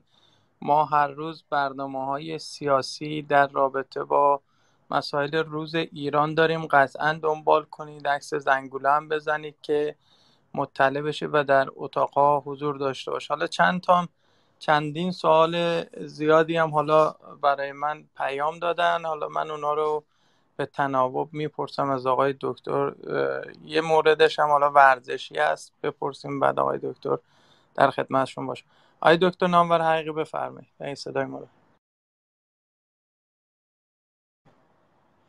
آقای نامور حقیقی. من اول می‌خوام هم تشکر کنم از شما و هم اینکه از آقای سرفراز به خصوص واقعا من تشکر می‌کنم. شخصی مسئله اینی که شما معرفت شما لوتیگری شما و انتخاب ایمانی آقای دکتر بلندتر صحبت کن. یکم گوشه بگیرید شما تشکر کنم از گروه. بعد دعوت کردید. آقای سرفراز واقعا من به قول معروف لوتیگری معرفت شما و این انتخاب ایمانی شما که موقعیت مقامی شما رو در موقعیت حالا اون چیزی که من علاوه فکری با شما مخالفم ولی اینی که شما انتخاب کردید اصولتون رو و منافعتون واقعا جای تقدیر داره. من به شخص خودم تقدیر می‌کنم از شما. مثلا من واقعا این جزء معدود افرادی هستم که چنین انتخابی می‌کنم و این خب جای تقدیر داره. ولی سوال اصلی من این هست که و بعدم واقعا باید سوالا جور باشه که آقای دکتر در محضوریات قرار نگیره. من سوالم اینه که شما در واقع داوری که مسابقه کرده بودید یه تحلیل از شرایط و تهدیدات و مشکلات کشور ارائه دادید. می‌خواستم ببینم که الان با توجه به اینکه فصل ریاست جمهوری شما بحثایی در مورد دولت پنهان و مسائل قبول کردید. به نظر حضرت عالی با چیز شرایط با توجه به مسئله بحران خارجی در سیاست خارجی مشکلات توسعه امنیت بهداشتی اختلافاتی که در بلوک قدرت هست چالش هایی که مربوط به جانشینی در آینده. به نظر شما این دولت پلهان اگر بخواد سرمایه گذاری کنه رو کاندار ریاست جمهوری کدوم رو انجام میده و چشم انداز شما از این وضعیت چیه؟ و راه خروج به نظر شما راه خروج مناسب با توجه به اینکه شناخت بسیار مناسبی از بلوک قدرت و فعالیت های دولت پنهان دارید راه خروج چیه؟ یعنی روی کی سرمایه گذاری می‌کنن؟ رو کاندیداها. چه نباید بشود و راه خروج چیه؟ خیلی ممنون. و بازم واقعا از رفتار و منش شما که چنین ریسکی رو کردید و چنین موقعیتی رو به خاطر حالا اصولتون گشتید کنار واقعا من تشکر می‌کنم شخصه چون خیلی قلیل هست و اگر این روش بود در جمهوری اسلامی خب ما با خیلی از این بحران ها الان مواجه نمی‌شدیم. بله من در اون مصاحبه ای که داشتم یه زمانی بود که قرائن و شواهد زیادی بود که دولت آقای ترامپ می‌خواد به ایران حمله کنه. و اونجا خب به نظر می آمد که برنامه حساب شده ای داشتن برای اینکه به دنبال این حمله روی نارضایتی داخلی حساب کرده بودن. و می‌خواستن بعدش اون اتفاقات جدیتری در داخل کشور بیفته. این بخش صحبت ها میگم. چون من اونجا خب صحبت های مختلفی داشتم که فکر می‌کنم منظور شما این بخشه. خب حالا بعد شرایط جور شد اون حمله صورت نگرفت. همون موقع هم هی دی به ما گفتن که ها دیدی مثلا حرفی زدی که به وقوع نپیوست. که خب من توضیحاتم این بود که اولا هم خود آقای ترامپ هم در واقع بقیه اعضای شورای امنیت ملی امریکا حالا چه بولتونی که کتاب نوشته دیگران همه اشاره کردن که قصد داشتن حمله بکنن و به اصطلاح بر این کار برنامه‌ریزی کرده بودن. حالا شرایط به هم خورد و اون اتفاق در اون موقع نیفتاد. ولی روی اصلی صحبت من اونجا این بود که ما راهی نداریم جز این که رضایت و اعتماد مردم رو در داخل جلب بکنیم. اگر بخوایم این اتفاق نیفته یا اگر این بخوایم که این اتفاق منجر به مثلا فروپاشی که کشور نشه و هر اتفاق پیش بینی نشده دیگری باید این کار رو بکنیم. باید چون برآورد من این بود و همچنان که هست که میزان نارضایتی مردم از دولت و حکومت و بسیار بالاست و میزان اعتمادشون بسیار کاهش پیدا کرده و متاسفانه هرچی جلوتر هم رفتیم این شاخص ها همجوری ادامه پیدا کرده. این بود که ما باید رضایت مردم رو جلب کنیم اعتماد مردم رو جلب کنیم و پیشنهادم هم همین بود که همین بحثی که الان داریم می‌کنیم. که این شرکت های خصولتی که سرمنشه فساد اقتصادی در کشور هستند اینها باید همه تعطیل بشن جلوشون گرفته بشه تا مردم احساس کنن که حاکمانشون افرادی نیستن که اهل این هستن که بزنن و ببرن و بخورن و یا خودشون یا فرزندانشون یا فک و فامیلشون یا دوست آشنایه هاشون ثروت کشور رو مثلا قارت کنن. و حالا چه به درست یا چه به نه به این شکل گسترده ولی بالاخره این باید از ذهن جامعه و افکار اون بره. اونجا بحث من این در مورد شرایط فعلی که خوب خیلی تفاوت کرده. الان دموکرات ها اومدن در روی کار و یه تجربه در واقع حضور مستقیم نظامی رو در منطقه ما پشت سر گذاشتن که ناموفق می‌دونن. این یک موضوع تجربه عملکرد دولت ترامپ رو دارن که اصلا نمی‌خوان اون سیاست ها رو ادامه بدن.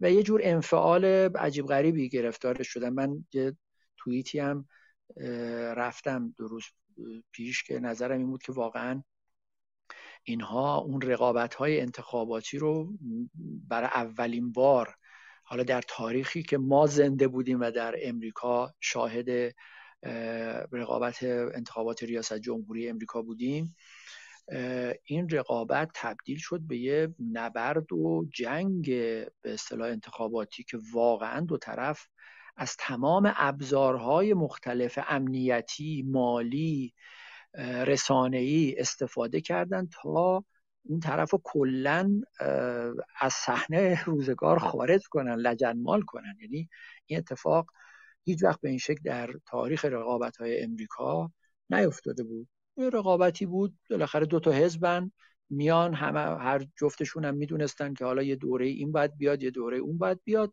توی چهارچوبی برای اینکه هیجان هم ایجاد بشه میآمدن مناظره برگزار می‌کردن. اما به این شکلی که بیان از ابزارهای مختلف استفاده کنن سابقه نداشت که این باعث شده که الان امریکا در یه شرایط منفعلانه قرار بگیره که دیگه این امریکا اون امریکای سابق نیست و اون قدرت سابق نیست. هم به دلیل ظهور قدرت های جدید هم به دلیل این مشکل بزرگی که در داخل پیدا کرده خداشون با هم و در واقع صاحبان قدرت و ثروت با هم مشکل پیدا کردن. که من گفتم این اتفاق در داخل کشور ما نیفته و اینجور که الان این کاندیداها اومدن و می‌خوان همدیگر رو از صحنه خارج کنن و متاسفانه دیگه رقابت بین دو تا جریان سیاسی به معنای دو تا حزب نیست.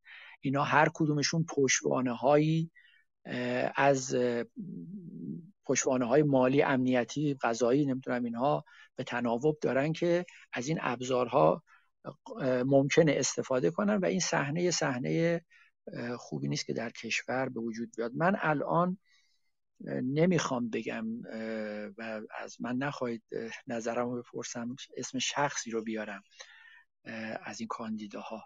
ولی به طور اصولی می‌تونم بگم که اگر موضوع بحث جانشینی موضوع جدی باشه که هست شما حتما باید بخشی از ملاحظات و اینکه کی دوست داره کی رأی بیاره رو با این نگاه ببینید که در اون پازلی که برای جانشینی فکر می‌کنم باید اتفاق بیفته. اگر آقای ایکس بیاد اون پازل بهتر تحقق پیدا می‌کنه آقای ایگرگ. یعنی فکر می‌کنم با این پازل و این فرمول بدون اینکه مصداقی رو الان بخوام روشن بکنم میشه یه مقدار متوجه شد که صحنه رقابت به چه شکلی ادامه پیدا خواهد کرد در ایران.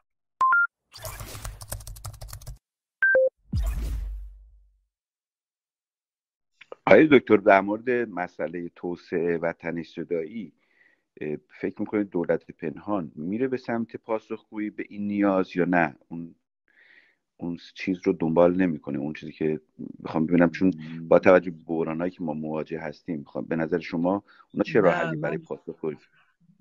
من تصورم این هست که اینها برآمده از یک شعار و یک خواستگاهی هست که این ادامه پیدا خواهد کرد و اینجور نیست که به این راحتی از اون خواستگاه و اون شعارها و اون انگیزه ها دست برداشته بشه و این طرف من پیش بینی اینه که ما یک در واقع تنش گسترده تری در این منطقه در آینده خواهیم داشت.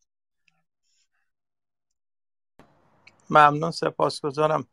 خیلی ممنون. خیلی ممنون. زاده شما بفرمایید سوالی.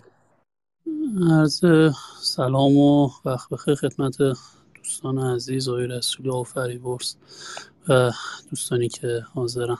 من دو سه تا سوال دارم هم از خانوم در واقع میرولی خان هم از آقای دکتر سرفراز اول از آقای سرفراز می‌پرسم. آقای سرفراز سالا یکی از مباحثی که مطرحه توی دوران مدیریت شما در صدا و سیما بالاخره یه بحثی تحت عنوان دخالت های بیرون از سازمان مطرح بود. من می‌خوام بدونم که این عملا موانع موفقیت در سازمان و حالا اون چیزی که تحت عنوان گروه های فشار و لابی های پشت صحنه و اینا ازش اسم می‌برن یه بخشی و اینا در موردش صحبت کنید. و خانم میرقلی خانم اگر دوست دارن جواب بدن در رابطه با در واقع آیه احمد سیف من می‌خوام ایشون یه توضیح بدم و اینکه رابطهشون چطور بوده با در واقع مجموعه دولت و حاکمیت و اینا؟ و اینکه اصلا چرا کشور خارج شدن؟ و ماجرای گلپور که در واقع اون بحث اگر اشتباه نکنم موضوع جلساتشون توی عمان و اینا چی بوده ماجرا و اساسا برای مأموریت داشتن اومدن اینجا یا خودشون اومده بودن چی بوده؟ اگر توضیح بدید ممنون میشه خب اول من توضیح بدم. بله آقای دکتر اگر ببینید صدا و سیما اصولا با توجه به جایگاهی که صدا و سیما داره یعنی رسانه رسانه انحصاری در داخل کشور ادارش واقعیتش اینه که به راحتی نیست. به دلیل اینکه همه توقع دارن که در اینجا دیده بشن و یا سیاست ها و اهداف و اهداف و برنامه اونها از طریق این رسانه پخش بشه. یعنی دولت ها در هر دوره که هستن یه توقع بالایی دارن که اینجا باید ما یه سیاست هایی رو داریم برای کشور می‌ذاریم که صدا ما باید اونها رو پیروی بکنه و اونها رو تبلیغ بکنه برای مردم. مجلس همین توقع رو داره که ما داریم قانون می‌گذاریم قانونایی می‌گذاریم که باید خلاصه صدا و سیما اونها رو تبلیغ بکنه نماینده ها مرتب باید دیده بشن. قوه قضاییه همینطور. دستگاه های امنیتی که خب پشت صحنن دوست دارن خبرهایی که اونا میدن گزارش هایی که اونا میدن اونا بیاد پخش بشه. مراجع تقلید توقع دارن عنوان خلاصه در رأس حرم نیروهای مذهبی و جامعه مذهبی اینجا باید چیزهایی رو پخش کنه چیزهایی رو پخش نکنه که اونها مد نظرشونه. مردم عادی هم که برای خودشون به هر حال توقع دیگه ای دارن دیگه. یعنی معمولا توقع دارن شب که میان خونه از این رسانه به عنوان رسانه که بشینن سرگرم شن یا اگر هم جنبه های آموزشی داره به جنبه های سرگرمی و تفریحیشون هم توجه بشه. خلاصه به طور کلی تو این بخش جمع ازدادی هست. این کلی. اما در مورد دخالت ها به هر حال صدا و سیما منصوب مقام رهبریه. رئیس صدا و سیما منصوب مقام رهبریه. از اون طرف یه شورای نظارتی وجود داره که نمایندگان سه قوه هستن و اونها هم دوست دارن مرتب نقششون در اینجا بیشتر بشه. اینا دیگه اینا اینا قانونی هاش هستن دیگه. اون دستگاه های در واقع نمایندگان سه قوه دوست دارن نظارتشون بره به سمت همین نظارتی که شورای نگهبان اسمش گذاشته نظارت استثوابی. یعنی نظارتی که تا هر جا که بتونن دخالت کنن در اجرای در مدیریت. توی دوره های مختلف مجلس هم پیشنهادهایی رو بردن طرحهایی رو بردن. که بتونن خلاصه در بودجه صدا و سیما دخالت کنن تصویب کنن در سیاست ها تصویب کنن حتی سریال های مثلا به قول صدا و سیمایی ها الف ویژه رو اونا تصویب کنن و بحث های از این قبیل. البته اونا هنوز به نتیجه نرسیده. منتها خب این رهبری و بیت رهبری اینام توقع دارن در انتخاب معاونین در سازمان باید نظر بدن در برنامه ها در آدم ها نه به طور کلی و همیشه. ولی خب بالاخره در یه جایی مثلا فلان آدم بیاید یا نیاید. مثلا من یادم این آقای مهران مدیری هم خودش هم کلیه برنامه هاش تمام سریال هاش در صدا و سیما ممنوع بود. چند نفر مثل ایشون هست. حالا من یکیشو دارم مثال می‌زنم. بالاخره من رفتم صحبت کردم با بیت و اینها. گفتم حالا ایشون بیاد و یه برنامه یه سریالی بهشون دادیم و اون سریالم اومد پخش شد و بعد از اونم تمام اون چیزهایی که غیر قابل پخش شده بود در گذشته اونا مجددا اومد و پخش شد. خب افراد مثل اینا هستن. حالا یا دستگاه امنیتی نظر دارن که میگن اینها ممنوع کارن ممنوع ورودن و بحثای از این قبیل که متاسفانه تعدادشون در زمانی که من بودم خیلی زیاد بود. به جایی رسید که من خودم هر فردی رو پیشنهاد می‌دادم آدم سالم به درد بخور استاد دانشگاه صاحب نظر بگیم بیا تو برنامه شرکت کنیم. گفتن آقا ایشون گفتن ممنوع کار. من یه بار گفتم مثلا شما این لیست این ممنوعا رو به من بدید ببینیم چیه اینا چند نفرن چه جوری هم؟ دیدیم یه لیستی دادن. چند هزار تا آدم از استاد دانشگاه از کارگردان از هنرپیشه از مجری و افراد مختلف. گفتم مثلا قابل قبول نیست به این شکل. و برید حل کنید. و این اصلا یه همچین لیستی به درد نمی‌خورد. تازه اون لیستم آماده نداشتن ها. یعنی بعد از هفته ها که من پیگیری کردم رفتن چیزی رو آماده کردن. بعضی رو که من خودم با مسئولیت خودم گفتم بیان که مثالش رو عرض کردم چند نفر این اتفاق افتاد. بعضی دیگه هم گفتیم رفتیم دیدیم مثلا این لیست آدمایی که اصلا یه دوره یه جایی یه چیز کوچیکی داشته گذاشتن تو لیست و دیگه هم لیستشون در نیوردن. و خب این مدل دخالت ها که الان وجود داره و به وفور وجود داره در صدا و سیما و در همه دستگاه ها اینو بدونید در همه دستگاه های کشور وجود داره. این این همون جاییه که من میگم اختیار و پاسخگویی مسئولیت و اختیار. نسبتش باید مشخص بشه و دراد این نمیشه که مثلا به این ترتیب باشه. من یادم اون موقع به این آقای مسئول حراستمون گفتم برید به این وزارت اطلاعات. اون موقع وزارت اطلاعات بود. مثل حالا نبود که عموما اطلاعات سپاه در همه امور دخالت می‌کنه و نظر داره. گفتم برید بگید که اگر این به این ترتیب و این حجم گسترده اسم دادن که اینا ممنوع کارن و نمی‌دونم ممنوع ورود اینها من میرم میگم که وزارت اطلاعات آقای روحانی یه همچین لیستی رو داده. یایتون باشه میرم اعلام می‌کنم. حالا به هر حال اونجا خب کم شد و مقدار چیز شد و اینها. ولی بالاخره این دستگاه امنیتی هستن دخالت می‌کنن. همه دستگاه های کشور تکرار می‌کنم. قوای سگانه نهادهای مختلف دوست دارن در اینجا دخالت کنن. آدم معرفی می‌کنن دوست دارن نیروهاشون بیان اینجا استخدام بشن. صدا و سیما جایی هست که تابع مقررات استخدامی کشوری نیست و هر کسی پسری دختری آشنایی دوستی داره و بخواد استخدام بشه اگر صدا و سیما زیر بار بره بهترین جاست برای اینکه با یه نامه یه توصیه نامه بیاد و اینجا استخدام بشه. به همین ترتیب هست که صدا و سیما یه رسانه بسیار بزرگ از نظر نیروهایی که حالا یا استخدام رسمی هن یا قراردادی هن یا حق و زحمه ای هن برآوردی هن برنامه هن مدل های مختلفی از اونجا اسم می‌برن. حجم بسیار زیادی نیرو داره که عده از اینها خب معلوم نیست چه نقشی دارن متناسب با اون حقوقی که دریافت می‌کنن چه کاری ارائه می‌کنن و این باعث که رسانه خیلی بزرگتر از حجمش بشه. بنابراین همین نهادهایی که در حاکمیت هستند بیشترین فشار رو میارن به صدا و سیما یا بیشترین خواسته رو از اینجا دارن.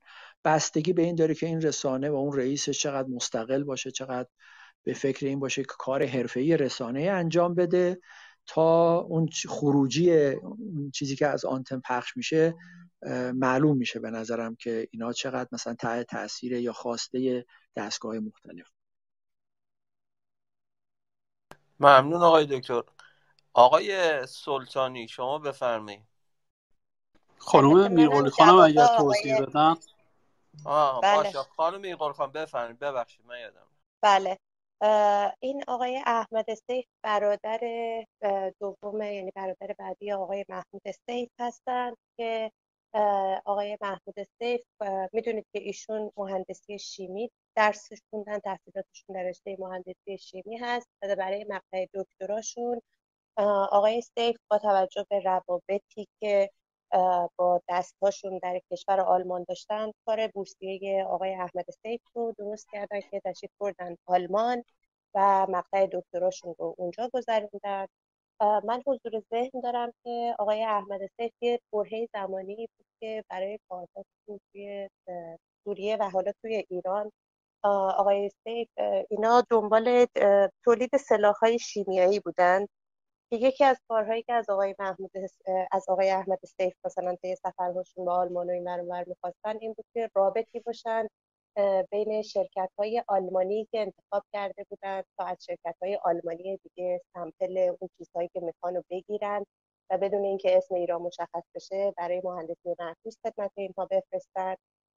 من آقای احمد سیف رو به عنوان برادر شوهرم بعد از اینکه از امارات دیپورت شده بودیم برای اولین بار توی سامن دیدمشون و با خانوادهشون هم آشنا شدم.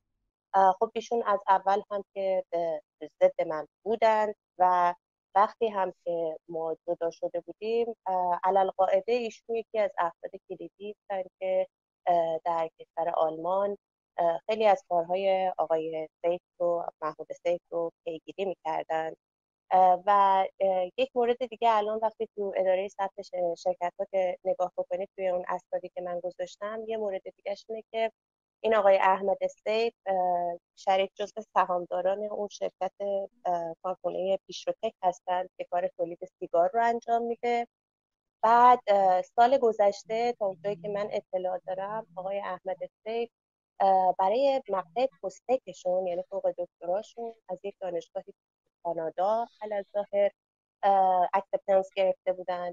که در فوریه سال 2019 حالا این اطلاعاتی که من دارم دوباره باید دبل چک بشه از طریق اداره گذرنامه ایران می‌کنم ایشون از طریق اسپانیا قرار بوده که تشریف ببرن کانادا و اونجا مقطع پستکشون رو یعنی همین تحصیلات آندرکاورشون رو انجام بدن که وسط راه می‌خورن به کرونا یه مدت تو اسپانیا گیر کرده بودند و برمیگردن به آلمان. برمیگردن به آلمان و اونجا مثل اینکه acceptance گرفتن و قرار بود که برگردن دوباره مجددا تشریف ببرن آلمان ولی کلا رفت آمدهای ایشون به کشورهای اروپایی علی‌الخصوص مثلا اسپانیا که همون کاغذ چاپ اسکناس و اینا رو از اسپانیا تهیه کردن آیون این برای اینه که خب آقای سیف این مافیا کلا حسابهای مختلفی در های خارجی به نام افراد خارجی داشتن که حالا وکالتهایی ازشون گرفتن که مثلا وکالت تامیه که این موجودی ها متعلق به این افراد هست. خب آقای احمد سیف علاقه یک از کارهای اساسیش همینه که بره این حساب کتاب های برادر عزیزش و برادر بزرگترش رو رسیدگی کنه. این در خصوص آقای احمد سیف آنچه که من می‌دانم. در خصوص آقای گلپور هم من خدمتتون درس کنم که اولین باری که آقای گلپور با من تماس گرفتن مارچ سال 2016 بود که ایشون از خودشون اعلام کردن که خودشون شخصا چون به ازشون خواستن که مقاله ای رو بر علیه من و برای تخریب شخصیتی من بنویسند همین آقای طائب و این ساس که داره حفاظت اطلاعات سپاه. می‌خوان که بیان ماجرا رو از یعنی از زبان خود من هم بشنون. با درخواست های ایشون من موافقت کردم. ایشون در می ماه سال 2016 طبق اظهارات خودشون به هزینه شخصی خودشون و با میل شخصی خودشون و با اطلاع رساندن به این تیم آقای طائب اومدن. اینجا با من ملاقات کردن. سه روز ما در خدمتشون بودیم. که کلا من شرح این عقبه هولدینگ یاس و آقای سیف و این مافیا و همه این چیزا رو بهشون دادم و اصرار داشتن که اون فلشی که نامه های زندان من توش بود و اصلا اسناد زندان بود توش من بهشون یه نسخه بدم که تشریف ببرن تهران و خودشون یک تحقیق بررسی بکنن و بعد مقالات و کتابی حالا بنویسن. که متاسفانه وقتی اومدن تهران افتادن دنبال کار هولدینگ یاس خب هر که من گفته بودم که براشون مفرد شده بود که صدق بود یعنی هیچ همش واقعیت نفت بود. و اونجا یک مقدار مثل که درگیر شدن با این تیم آقای طایبینا و بعد از اون مقاله هم که برای پدر من توی سایت اماریون زدن که دو ماه بعد ایشونو گرفتن و بردن و به جرم جاسوسی. و من فکر کنم که پرونده آقای رضا گلپور این پرونده رو اگر کسی دسترسی داره من ممنون میشم که بتونن برامون علنیش کنن. یکی از موارد اتهامشون فکر می‌کنم این باشه که تلاش برای بازگرداندن و ترور من در ایران بوده. یعنی اسم من فکر می‌کنم که توی پرونده آقای گلپور توی اون قسمت اتهاماتشون میدرخشه که اینو من دسترسی ندارم و چون سندی ندارم نمی‌تونم در توضیحات بیشتری بدم اگه چیز دیگه ممنون خانم امیر قلی خان. من تشکر می‌کنم. دوستان کلاب ما سیاست در سایه را حتما فالو داشته باشید تا بتونید از برنامه های آتی ما اطلاع داشته باشید. سیاست در سایه بالای فرنامه یا عنوان اتاق ماست. آقای دکتر حالا قبل از اینکه دوستان سوالشون رو بپرسم من خیلی الان نزدیک شاید 50 60 فقط سوال از شما پرسیدن اونا رو نمی‌پرسم فقط یک سوال ورزشی ها 7 ده نفر سوال پرسیدن. نظر شما رو راجع به آقای عادل فردوسی پور پرسیدن و اینکه پرسیدن شما فکر می‌کنید که چرا آقای فردوسی پور رو از برنامه 90 کنار گذاشتم و چه دستای پشت پرده بوده و کلا نظر شما رو شخصا خواستم بدونن که موافق بودیم با این هست یا نه. یعنی بچه های ورزشی الان میگن ما دوست داریم آقای دکتر سرفراز این پاسخ ما رو بدن نظرشون رو بگن که چه کسانی پشت پرده اگر اطلاع دارید پشت پرده هست و آقای عادل فردوسی پر بودن. من در اون حدی که در زمانی که خودم در سازمان بودم می‌تونم توضیح بدم که خب آقای فردوسی پور ما در شبکه پرستیوی اولین شبکه های HD کشور رو تأسیس کرده بودیم. استودیوهای خوبی بود که ایشون در اون زمان می‌خواست مسابقات جام جهانی فوتبال رو گزارش کنه و اومد دید و اونجا خوشش اومد و برنامه رو از اونجا اجرا کرد. که ما آشنایی من با شخص ایشون وقتیه که من مسئولیت پرستیوی و برون مرزی رو داشتم و اونجا آشنا شدیم و خیلی هم رابطه خوبی داشتیم. وقتی من اومدم در سازمان تو برنامه 90 خوب یکی برنامه خوب و موفق بود. ولی خب ایشون گاهی توی ابتدای برنامه یه اظهار نظرهایی می‌کرد راجع مسائل غیر ورزشی. که من گفتم این درست نیست این اتفاق بیفته چون من به شدت معتقد بودم شبکه ها باید تفکیک موضوعی بشن برنامه ها باید هدفشون روشن بشه. اینکه همه شبکه ها الان چیزی که الان اتفاق افتاده قاطیان هر شبکه‌ای با هر ساختاری با هر موضوعی با هر چیزی رو بهش می‌پردازه و اصلا نمیشه خیلی تفکیک قائل شد چه در موضوعات چه در قالب ها این موافق نبودم. تو برنامه های مختلف و شبکه های مختلف ما خواستیم سیاست اعمال بکنیم. از جمله برنامه 90 که خب ما تذکرات مختلفی من می‌دادم که ایشون در همون چارچوب فوتبال و برنامه 90 صحبت بکنه که خب یه بارم ماجرای مصاحبه با آقای ظریف بود که ما اون تیکه رو پخش نکردیم تو این برنامه ادامه پیدا کرد. بعد از اون از طرف بیت خواستن که اصلا این برنامه تعطیل بشه. من خب موافقت موافق نبودم این اتفاق بیفته و چنانچه تا آخری که من در سازمان بودم این اتفاق نیفتاد. اما بعد از اون دیگه چرا حالا ایشونو کنار گذاشتن و اینم به این شکل.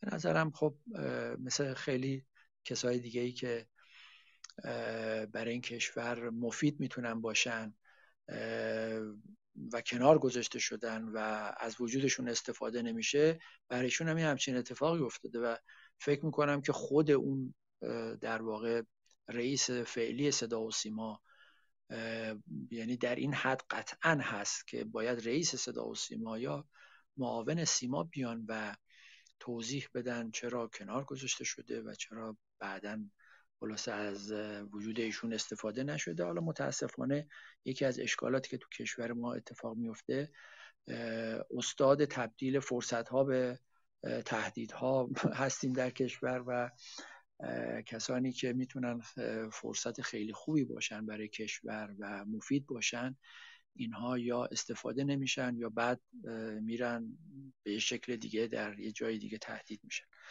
واقعیتش این که من نه اون موقع موافق بودم و این کار رو نکردم که این برنامه تعطیل بشه و نه بعدش به عنوان نظر شخصی موافق هستم که ایشون حذف بشه از صدا و سیما. به حال حالا این اتفاقی که افتاده.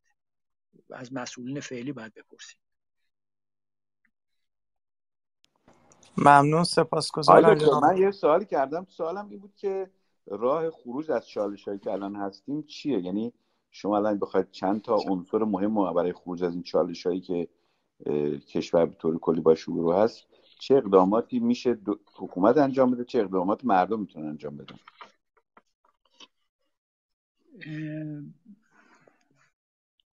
والا من به نظر من اوضاع کشور جوری شده که بدون ایجاد تحولات اساسی و اصلاح ساختاری ما راه برون رفت پیدا نمی از مشکلات فعلی.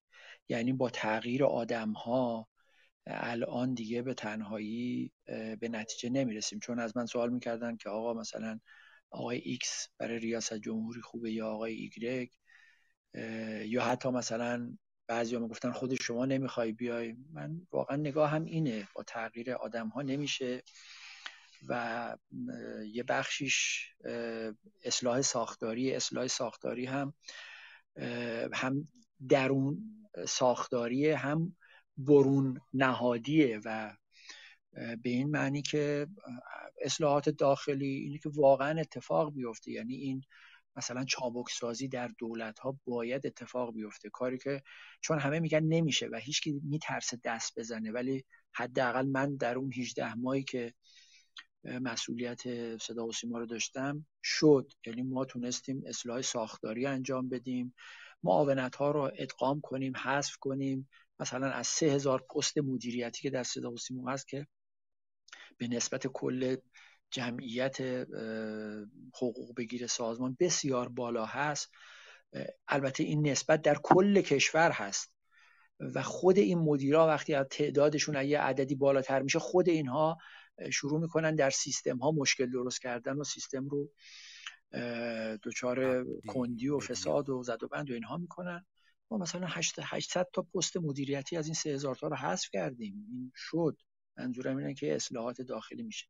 یه بخشی از این اصلاحات اصلاحات قانون اساسی چه اشکال داره؟ هر وقت کسی صحبت از اصلاح قانون اساسی می‌کنه فکر می‌کنن یه تابوی نباید بهش نزدیک شد. نه. زمان امامم وقتی ده سال از جمهوری اسلامی گذشت ضرورتش ایجاب کرد که یه بازنگری بشه قانون اساسی اصلاح بشه. سی و دو سال دیگه گذشته و باید اصلاح بشه. بندهای از قانون اساسی به نظر من امهاتش اینجاست. ما در دولت یعنی چون قانون اساسیمون از قانون اساسی فرانسه گرفتیم برای دولت دستگاه نظارتی به کافی پیش بینی کردیم. دیوان محاسبات هست سازمان بازرسی کل کشور هست نمی‌دونم کمیسیون اصل 90 هست حراست ها هستند دستگاه امنیتی هستند همه اینها هر کدوم به نوعی نظارت می‌کنن که این دستگاه دولتی که بودجه دارن اینا تخلف نکنن. بعد خب این سوال پیش میاد که پس چرا اینقدر گسترش پیدا کرده فساد در کشور؟ میگم علتش اینه که برای بقیه فکر نشده. یعنی برای خود اون نهادهایی که مسئولیت نظارت دارن فکر نشده که اینها چطور نظارت بشن. یعنی همین دستگاه های امنیتی که باید یه نظارت قوی باشه بالا سر اینها که اینا تخلف نکنن اینا فساد نکنن. خود قوه قضاییه خود قضات اینها باید یک نهاد فراقوه‌ای باشه. یعنی یک نظارت فرایند محور و ساختار محور برای اینکه نظارت کنه که قوه قضایی از نه از درونش فقط از بیرونش نظارت کنه که این قضات تخلف نکنن. این اتفاقی که باید برای نهادهای امنیتی بیفته برای دستگاه نظامی بیفته برای قوه قضایی بیفته برای مجلس بیفته. برای به نوعی مجلس و دولت و خصوصا دولت افتاده ولی چون این فرایند ناقص این پازل کامل نشده خب این فساد از اونجاها می‌تونه دوباره بیاد و رخنه کنه و همه رو درگیر کنه. این یکی از نکات کلیدی که به نظر من ما باید یک بار دیگه بازنگری کنیم. این صدا و سیما مثلا خود این صدا و سیما الان این نهاد بالاسریش کجاست؟ الان فعلا دقیق معلوم نیست. عرض کردم مثلا شورای نظارت که نمایندگان سه قوه هستن میگن ما باید کامل نظارت کنیم در همه امورم بتونیم ورود پیدا کنیم یا به نوعی دخالت کنیم. دفتر رهبری و خود مقام رهبری هستن. البته ایشون پارسال به دانشجو گفتن من رئیس صدا و سیما را انتخاب می‌کنم ولی در مدیریتش دخالت ندارم. خب خلا اینجا یعنی خلا به وجود میاد. اون نهاد بالاسری کجاست که باید بر صدا و سیما نظارت کنه. یعنی جدای از دولت و تا حدی هم مجلس البته مجلس هم کامل نیست فرایند نظارتی بالاسریش بقیه دستگاه ها خیلی دقیق و شفاف و کامل و فرایند محور نیست. این اتفاقی که باید بیفته و این از این حالت دوگانگی کشور خارج بشه دو نوع مدیریتی دو نوع خلاصه اعمال حداقل دو نوع اعمال مدیریت و بعد کاملا میزان پاسخگویی با میزان اختیار تناسب داشته باشه و شفاف باشه و روشن بشه. ببینید الان عرض کردم مثلا همین کاندای ریاست جمهوری هیچ کدوم حاضر نیستن مسئولیت به عهده بگیرن. تا یه حدی هم راست میگن چون هر کدوم می‌تونن بخشی از این مشکلات رو بندازن به دستگاه های دیگه منصوب کنن. و بگن به خاطر دخالت اونها بوده که مثلا این کاری که ما می‌خواستیم درست انجام نگرفته. این شوراهای عالی که در کشور وجود داره به وجود اومدن اینا ناکارآمدن. هم خود اومدن هم سیستم تصمیم گیری رو ناکارآمد کردن. همین شورای عالی انقلاب فرهنگی شورای عالی فضای مجازی. این شوراهای مختلفی که من یادم معاون اول رئیس جمهور اون زمانی که من صدا و سیما بودم فقط 23 تا یا 24 تا شورای عالی رو فقط او مدیریت می‌کرد. خب این نظام تو در توی تصمیم گیری و این نظام سست چیز نمی‌ذاره با فساد درست مبارزه بشه نه شفافیت توش وجود داره نه سلسله مراتب عمودی مشخص شده در این بخش ها من به نظرم کلیت قضیه این اتفاق باید بیفته. و این آگاهی به وجود بیاد و تا در واقع مردمم نوعی رفتار کنن که کمک کنن به این نظام شفافیت به این نظامی که ساختار می‌خواد اصلاح کنه به این نظامی که درخواست کنم واقعا تحولات اساسی بشه در حد اینکه حالا یه جزئی کسی میره یه فرد دیگری میاد یه چهار تا مثلا من معتقدم خب هر کدوم از این رؤسای جمهور که بیاند اگر شجاعت داشته باشن اگر جسارت داشته باشن کاری بکنن اگر توان مدیریتی داشته باشن یه قدمایی بر میدارن. ولی اینها اصلا کافی نیست برای کشور ما و باید تحول اساسی صورت بگیره.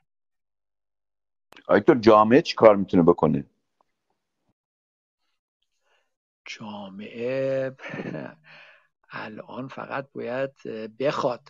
من هیچ وقت موافق این نیستم که تو این شرایط مردم بیان و اعتراضات خیابانی بکنن. اگر شما منظورتون اینه چون واقعا این زمینش الان در مردم وجود داره. اینها میان و بعد درگیر میشن سرکوب میشن یا بهانه میدن به دست دستگاه های امنیتی که با اینا برخورد بکنن. جامعه باید این درست تصمیم بگیره در به موقع. الان همین رسانه ها به نظر من الان نقش زیادی رو دارن که بتونن یه اکثریتی رو در جامعه به یه تصمیم گیری درستی برسونن. البته من مثل اینایی نیستن که خودشون در معرض رأی مردم قرار میدن تا در معرض رأی قرار میدن. همه میگن مردم خب الحمدلله خیلی خوبن مردم الان مردم بلن. در حالی که مردم من معتقدم که مردم هم از حاکمانشون تبعیت می‌کنن. یعنی الان متاسفانه دروغ درویی کلک زدن به هم کم فروشی گران فروشی اینا چیزایی که بخشای از خود مردم هم بهش مبتلا شدن اینجور نیست که الان جامعه ما مردم ما همه همشون خیلی خوبن و خیلی عالین. نه خود این خلاصه حاکمان تاثیر گذاشتن و جامعه مقدار دچار تلاطم شده. باید این خداگاهی به وجود بیاد این هم فکری به وجود بیاد تا بخوان یک اتفاقات جدی و اساسی در کشور بیفته. با این فرمول های جاری و این مدل های فعلی امکان پذیر نیست. چون ما هرچی هم داریم میریم جلو اتفاقا اختیارات این مثلا دولت و رئیس جمهور هم داره کمتر میشه. حالا چیزی که اخیرا شورای نگهبان بهش استناد کرد و اومد خودش یه چیزی رو تصویب کرد و مثل قانون به وزارت کشور مستقیما ابلاغ کرد اجرا بشه. خب این داره یعنی اتفاقات جدیدی داره میفته که نباید بیفته. یعنی اومدن سیاست های کلی نظام رو تصویب کردن بخش هایشو بعد گفتن خب اینا چطوری باید زمانت اجرایی پیدا کنه؟ باید به این شکل باشه که اگر مجلس قانونی مقایر با این سیاست های کلی تصویب کرد این جلوش گرفته بشه. به همین ترتیب بوده که اومدن در واقع یه شورایی گذاشتن که این سیاست تطبیق بده مثل شورای نگهبان که آیا این چیزی که مجلس تصویب می‌کنه مقایر با این سیاست های کلی نظام هست یا نیست. یعنی دوباره یه بار قوانینی که تصویب میشه باید مقایر شهر نباشه. یه بار باید مقایر قانون اساسی نباشه یک بار دیگه باید مقایر سیاست های کلی نظام نباشه. و به این ترتیب بود که همینجور داره محدودیت اجرا میشه. و این شفاف هم نیست و شفاف هم مطرح نشده. اینها نظام تصمیم گیری رو مختل کرده در کشور. باید مردم این آگاهی رو پیدا کنن به موقع درست تصمیم بگیرن. حالا این تصمیم گرفتن می‌خوان رأی بدن چطور رأی ندن چرا رأی بدن اگر می‌خوان رأی ندن چرا رأی ندن. یعنی این آگاهی و هوشیاری باید درست اعمال بشه تا منجر به انشالله نتیجه مطلوب بشه. من بیشتر از این دیگه چیز ندارم چون حالا من وظیفم رسانه بود. بله. ممنون. آقای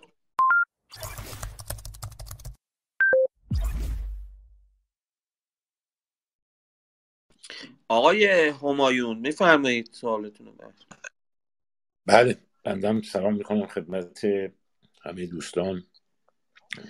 و تبریک میگم به آقای رسولی و آقای فریبرز خان کلانتری که فکر می‌کنم از زمانی که این اپلیکیشن عرضه شده این جلسه و این برنامه مهمترین اتفاق و رویدادیه که در طی این چند ماه افتاده و این اولین باری است که داره مطالبی عرضه میشه که مردم می‌خوان بدونن. چون تا حالا مطالبی گفته می‌شد که گویندگان می‌خواستن به مردم تحمیل بکنن ولی الان بی نهایت مردم تشنه شنیدن این نوع مطالب هستن. دوم اینکه ضمن تایید فرمایشات آقای تهرانی بنده به جناب آقای سرفراز و سرکار خانم شهرزاد بسیار بسیار تبریک میگم و معتقدم که تاریخ باید از امثال این آدم ها به شفافیت و دقیق یاد بکنه و ارزش کاری رو که اینها کردن و پشت کردن به قدرت رو باید بدونه برای اینکه الگویی بشه برای دیگران.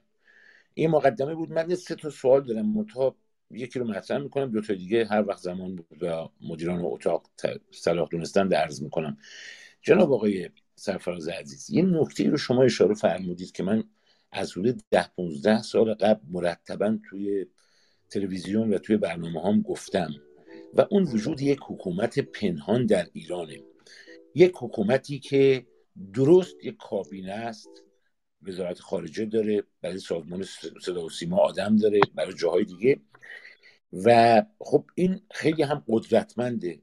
هیچ پاسخگوی به هیچ سازمانی نیست.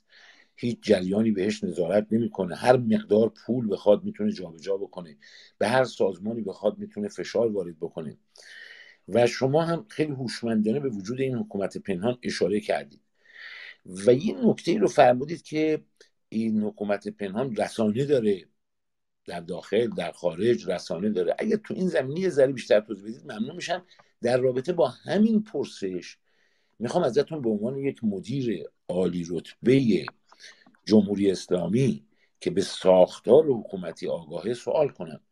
با وجود چنین حکومت پنهانی آیا هر کسی از هر جناهی با هر نیتی بیاد و رئیس جمهور بشه به نظر شما کاری می‌تونه از پیش ببره یا خیر؟ در خدمتتونم من در مورد اون رسانه ها تا حدی توضیح دادم دیگه. یعنی به هر حال در داخل کشور اینا رسانه های متعددی دارن در همین شبکه های اجتماعی موجود. این در واقع وظیفهشون این هست که راجع به مسائل آدم های مختلف یا افشاگری کنن یا جنگ روانی را بندازن یا چیزی رو جا بندازن یا علیه کسی یا به نفع کسی. به هر حال به شکلهای مختلف در داخل هستن.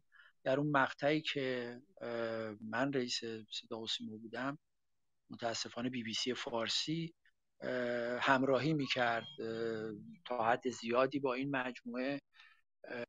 حالا چرا باید اونا خودشون توضیح بدن که با علا رقم این که خب ما داشتیم یه حجم عظیمی از کار راجع به اصلاح ساختاری راجع به کاهش هزینه ها راجع به بروز کردن درآمدها شفاف کردن درآمدها انجام می‌دیدیم. داشتیم برنامه های جدید تولید می‌کردیم و خیلی فعالیت های گوناگونی داشتیم. مرتب به شکل های مختلف ما رو خلاصه نقد و بررسی می‌کرد. حالا اگر این اتفاق قبلش و بعدش میافتاد می‌گفتیم مثلا این جزء سیاست هاشونه اما این اتفاق نیفتاد.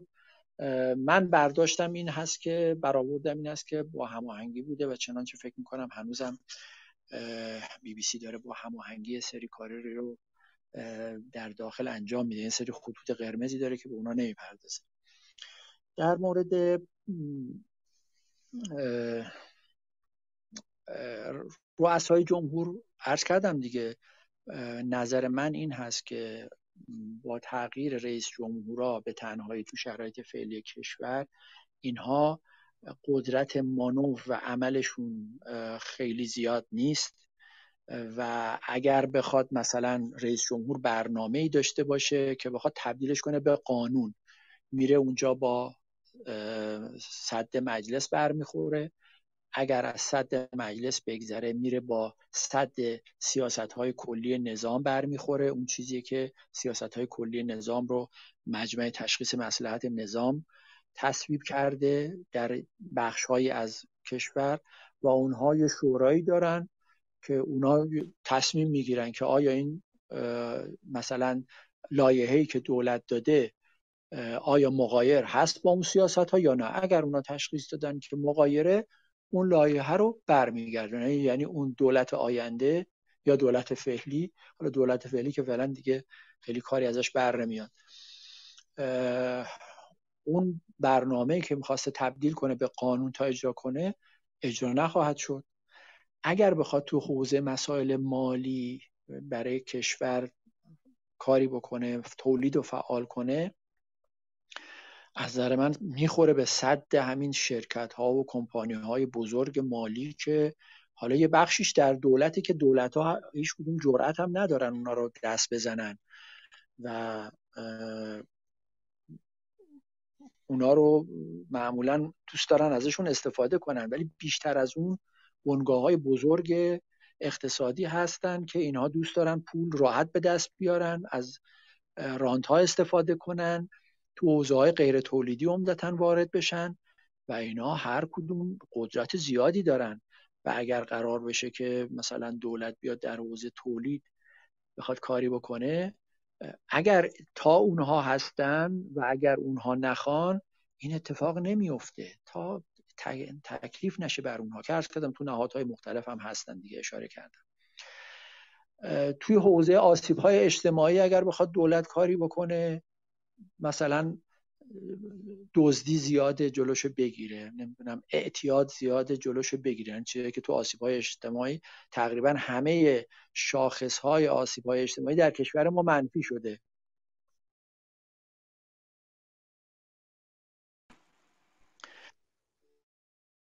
بخواد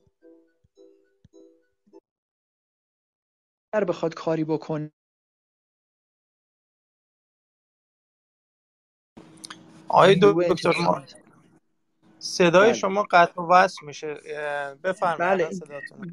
این تماس زنگ می‌زنن هی من باید قطعش کنم اینجوری میشه در این حوزه در حوزه آسیب های اجتماعی در این چند موضوعی که گفتم بالاخره اون نهادی که بیشترین مسئولیت رو داره بیشترین اختیار رو داره نیرو انتظامیه تا اونها سیاست هایی که اونها دارن پیگیری می‌کنن اگر هماهنگ نباشه اینا کاری نمی‌تونن بکنن. پس بنابراین تو حوزه مسائل فرهنگی مسائل اجتماعی خصوصا مسائل اقتصادی که توقع میره دولت ها کاری بکنن یه موانع و مشکلات جدی وجود داره که تا اینها همه قرار نشه که هماهنگ بشن و با یک جهت و با یک روش کار رو به پیش ببرن چیزی که اتفاق افتاده در کشور ما و همه بخش های زیادی از انرژیشون صرف خلاصه درگیری با هم و خونسا کردن طرحهای هم و برنامه های هم میشه. خب طبیعه که رئیس جمهور بعدی هم از نظر من کار زیادی از پیش نخواهد بود. من اجازه دارم سوال بپرسم آقای رسولی؟ ممنون سپاسگزارم. اجازه بفرمایید آقای آقای همایون شما سوالتون رو پرسیدید. آقای محمد رحمانی شما بفرمایید سوالتون رو. سلام عرض ادب دارم. بفرمایید سلام عرض ادب دارم خدمت جناب آقای سرافراز آقای سرافراز کار من تاریخه. من اجازه بدید پس سوالم هم تاریخی بپرسم. حضرت عالی و به حال توی یک جایگاه بالا توسط رهبر انقلاب منصوب شدید.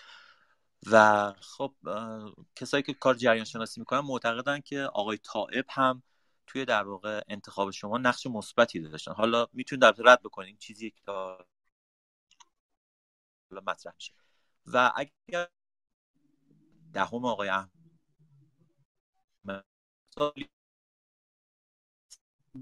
جریان انحرافی و با این مباحث طول آقای رحمانی اینترنت شما ضعیف سوالتون مشخص نیست.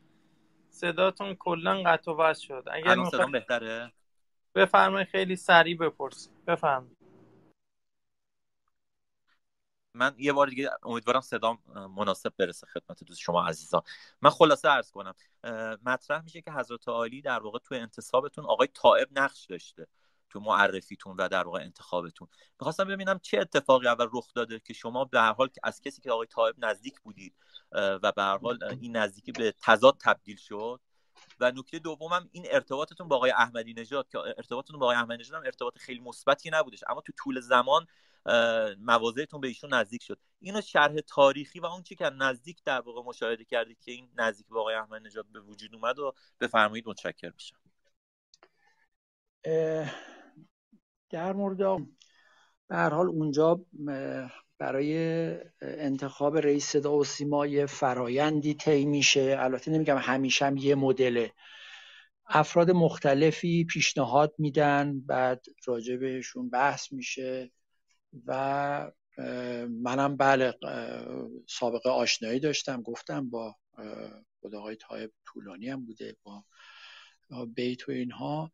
و طی اون فراینده ای که طی شده و به نظر من از نظر خودم بیشترین تاثیر و عملکرد گذشتم داشته. یعنی من شبکه های تلویزیونی درست کردم مثل پرس تیوی مثل هیسپن تیوی مثل العالم و برای داخل کشور مثل آیفیلم که اینا نسبتا موفق بوده.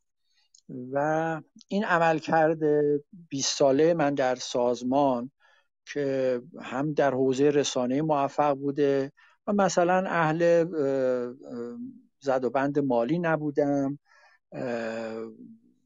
اهل فساد مالی نبودم و بحث های از این قبیل. اینا این فراینده طی شده تا بنده شدم رئیس صدا و سیما. اینکه حالا یه فردی فقط نظر داشته یا اینها این من به این شکل قبول ندارم. ولی اینکه حالا چطور اون اتفاق افتاده که من توضیح دادم چرا مثلا ایشون این کار کرده. اولا باید از خودشون بپرسید. یعنی من نمی‌تونم تو دل اونها رو یا تو فکر اونها رو بخونم و پاسخ شما رو بدم. باید از خودشون سوال بشه. چون من هر چی که بوده فکر می‌کنم به شکل خیلی شفاف و روشنی گفتم و نوشتم و مکتوب شده و وجود داره. باید دیگه از این به بعد اون طرف مقابل بیاد توضیح بده. در مورد آقای احمدی نژاد این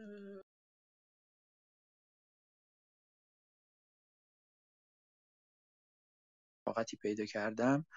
با خیلی از دوستانی که از قدیم میشناختم ارتباط داشتم رفت آمدی داشتم. اونم نگسترده چون در حد جلساتی که مثلا فرض بگیری سالی یه بار دو بار این, این نمیگن نمی‌دونم ارتباط گسترده اسمش نیست.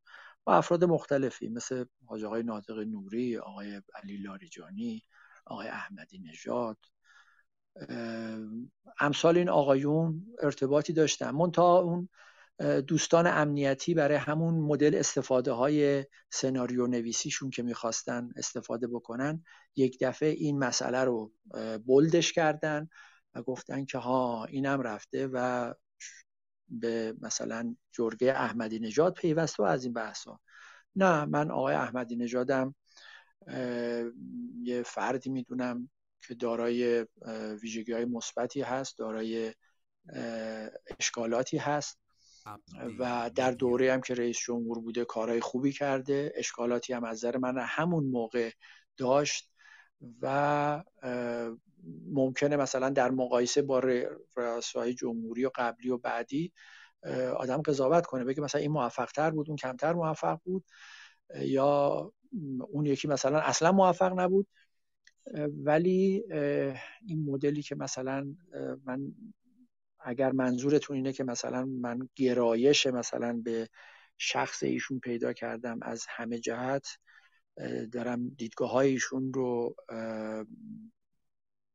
تبلیغ می‌کنم یا دیدگاه ایشون رو قبول دارم نه اینجوری نیست.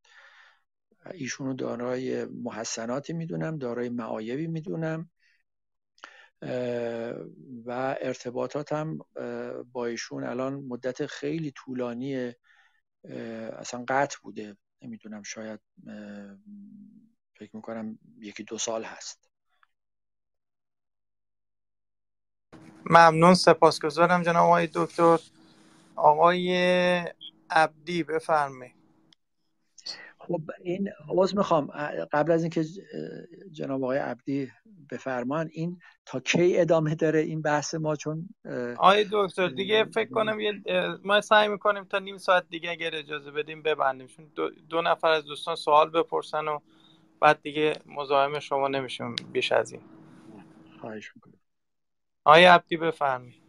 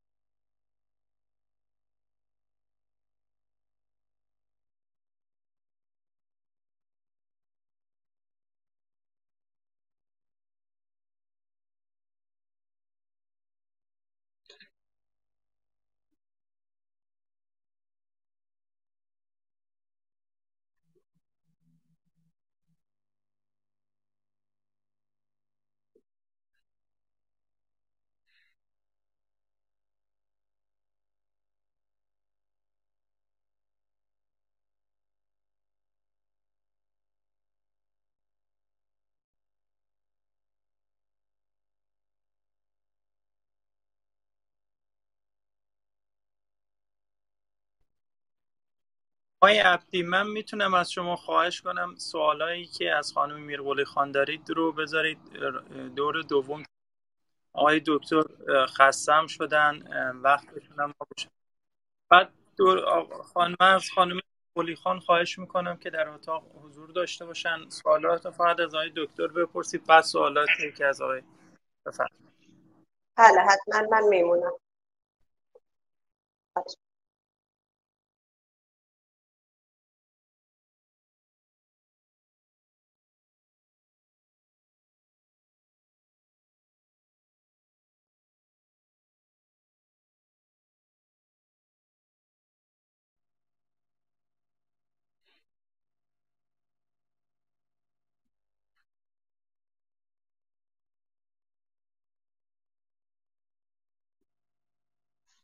بله البته من می‌خواستم رکورد رو بزنم ولی چون عنوان رو هر کاری کردیم دیگه بیش از این الان یکم هم فاصله ها رو رعایت نکردیم چون محدودیت کارکتر داره نتونستیم بزنیم. ولی اشکالی نداره. شما می‌تونید صدا رو ضبط کنید اجازه حالا خود آقای دکتر باید این رو بفرمایید که اگر از نظر ایشون هم اشکال نداره می‌تونید صداشون رو ضبط کنید یا یادداشت بفرمایید که بعد منتشر شد خلاف قوانین کلاب هاست هم نباشه. از, از نظر ما اشکالی نداره. دیگه باید خود آقای دکتر نظر شخصیشون رو بله بفرمایید. دیگه این رسانه های اجتماعی یه جور رسانه های عمومی هستن دیگه. این قابل به اصطلاح حذف از جهت پخش نیستن. و من نظری ندارم اینه اگر دوستان خواستن استناد بکنن به شرطی که کامل باشه و یه قسمت و یه بخشیش رو نگیرن که اون موضوع ناقص مطرح بشه. از نظر من اشکال نداره که استفاده بکنن. در مورد رئیس صدا و سیما و جایی و اینایی که فرمودن ببینید قبل از اینکه من منصوب بشم دو نفر بر اساس اونچه که در خود بیت مقام رهبری طرح کردن از بین آدم های مختلفی که در لیست قرار گرفتن دو نفر اومدن بالاتر بنده و آقای علی عسکری که در اون مقطع من انتخاب شدم. بعد از اینکه بعد از چند ماه که من استعفا دادم و با استعفای من موافقت شد خب آقای علی عسکری اومدن. حالا این وسط آقای علی عسکری چقدر نقش داشتن و اینها چقدر مثلا لابی می‌کردن چه کارهایی می‌کردن ممکنه ایشون هم نقشی داشتن کاری می‌کردن. ولی از نظر من اون انقدر مهم نیست انقدر تعیین کننده نیست نقش این آقایون. اما اینکه مقایسه کردید من متوجه نشدم با دوره قطبزاده و اینها منظورتون چی بود. ولی ارزم به حضورتون که فقط اینجوری بگم که نه فقط رهبری در دوره‌ای که من رئیس صدا و سیما بودم 13 تا صفت مثبت برای من به کار بردن. حتی در موقعی که رئیس بعدی رو برای صدا و سیمایشون می‌خواست منصوب بکنه در اونجا یه حکم کوتاهی بهشون دادن و گفتن همون پیوست حکمی که برای سرافراز هست باید اجرا بکنید و تلاش های انقلابی و ارزشی دلسوزانه ایشون هم هرگز نباید فراموش بشه یعنی اسم منو بردن. یعنی اصلا این مقایسه ها فکر می‌کنم نه در وسط کار نه در پایان کار اینطوری نبود. یه حادثه یه, اتفاقی تو کشور افتاده هنوز ابعادش ناشناخته است. من توضیحاتی دادم به قول اون دوستمون که تاریخ کار می‌کنه. یه بخشایش هم در روند تاریخ روشن خواهد شد که ماجرا چه بود. من در حدی که میفهمیدم و وظیفه داشتم فکر می‌کردم باید بیام توضیح بدم. توضیح دادم راجع به این ماجرا. نمیگم همه ابعاد مسئله رو توضیح دادم چون واقعا شرایطش نیست. همین الانم هر کشوری یه بخشی از اسناد محرمانه دارن. میگن سی سال بعد باید منتشر بشه. ولی خب به هر حال فکر می‌کنم در حد ضرورت و لزوم اون مقداری که لازم بوده راجع به این ماجرا توضیح دادم و آدمی نبودم که قدرت طلب باشم بالاخره نشون دادم بعد از اینم که پنج سال از صدا سیما اومدم کنار. نرفتم سر صدا بکنم یا نرفتم خودم رو به یه جایی بچسبونم از یه خانه نعمت خلاصه ثروتی از یک قدرتی چیزی بخوام بهره ببرم. ولی در این حال برای کشور دلسوزی دارم و حیف می‌دونم کشوری با این همه ظرفیت ها این همه جوون با استعدادی که بخش زیادشون دارن اینجا میان سرمایه گذاری میشه تا مقطع لیسانس تو دانشگاه صنعتی شریف دانشگاه معتبر کشور ثمرش رو ببرن تو دانشگاه های اروپا و آمریکا و کانادا و اینها ببرند. نتیجه چنین استعدادهایی. این همه ثروت طبیعی داره این کشور. وقت مردم اینقدر در فشار و رنج و مصیبت و نمی‌دونم آشغالگردی و آشغالخوری و اتفاقاتی که اصلا ما فکر نمی کردیم بیفته در بعد از این 42 سال گرفتار این مصیبت ها شدیم. و دلم میسوزه برای این کشور. برای در این حال هیچ وقت نخواستم خودم رو بندازم در معرض این نوع قدرت طلبی ها و ثروت طلبی ها و بحث های از این قبیلی که الان رایج شده در کشور. ولی امیدوارم و مترصدم که این شرایط عوض بشه و بهبود برای اوضاع کشور به وجود بیاد. ممنون. آقای آقای عبدی دیگه اجازه بفرمایید دوستانم هستن. دیگه آقای دکتر پاسخ دارم خواهی می‌کنم.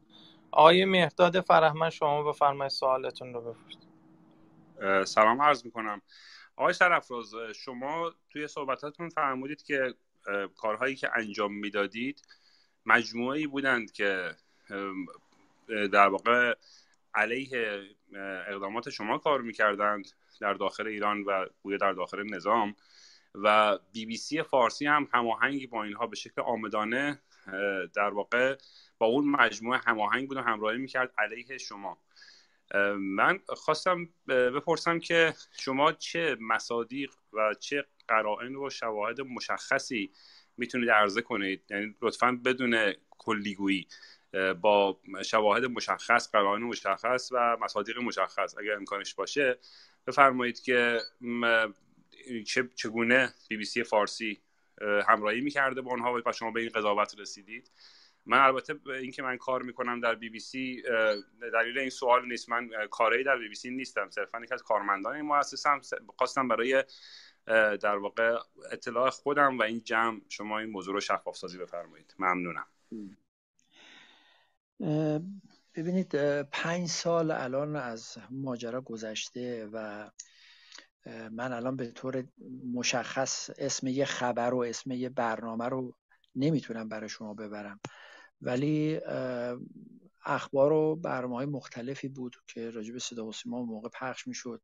یکی از دوستان ما که من الان اسمش اینجا نمی‌خوام ببرم و همین الان هم در دفتر لندن هست و کار رسانه ای می‌کنه. وقتی من از صدا و سیما اومدم کنار میگفتش که من اومدم با بی بی سی گفتم به سر یکی از سردبیران اونجا که الان هم شما مثل گذشته نقد می‌کنی صدا و سیما رو؟ ایشون گفت بله ما این کارو می‌کنیم. گفت خیلی خب من یه گزارشی دارم که از آرشیو صدا و سیما یه سری اسناد و مدارک بیرون رفته. و این هم مطالبه شما این رو بپردازید. ایشون هم گفت خب بدید و بعد از مدتی سوال کردم از ایشون که چی شد این گزارش؟ اون سردبیر بی بی سی فارسی گفتن که دیگه این موضوع از دستور کار ما خارج شده. برای من ملموس بود که هر جایی احساس می‌کردن یه نقطه ضعفی هست یه اتفاقی هست که اینو می‌تونن بیارن بپردازن. بلدش کنن بزرگش کنن تفسیرش کنن این کارو می‌کردن. و به نظر من برای کسی که کار رسانه می‌کنه برای این دوره کاملا قابل مقایسه است که بتونه مقایسه کنه که چطور حجم مطالب و موضوعاتی که راجع به مستقیما صدا و سیما داره در بی بی سی فارسی پرداخت میشه. با مقایسهش با گذشته چقدر البته من اشاره کردم به نظر من یه خطوط قرمز دیگری بی بی سی داره که من الان باز نمی‌خوام مصداقش رو بپردازم ولی به شما اعلام می‌کنم شما خودتون تحقیق کنید. راجع به مسائلی که بسیار مهمه برای جامعه مثلا آینده رهبری در کشور به بحث از این قبیل. یه جا موارد خاصی رو بی بی سی نمی‌پردازه. این نشون میده که به هر حال یه سیاست مشخصی داره و بر اساس اون داره اقدام می‌کنه.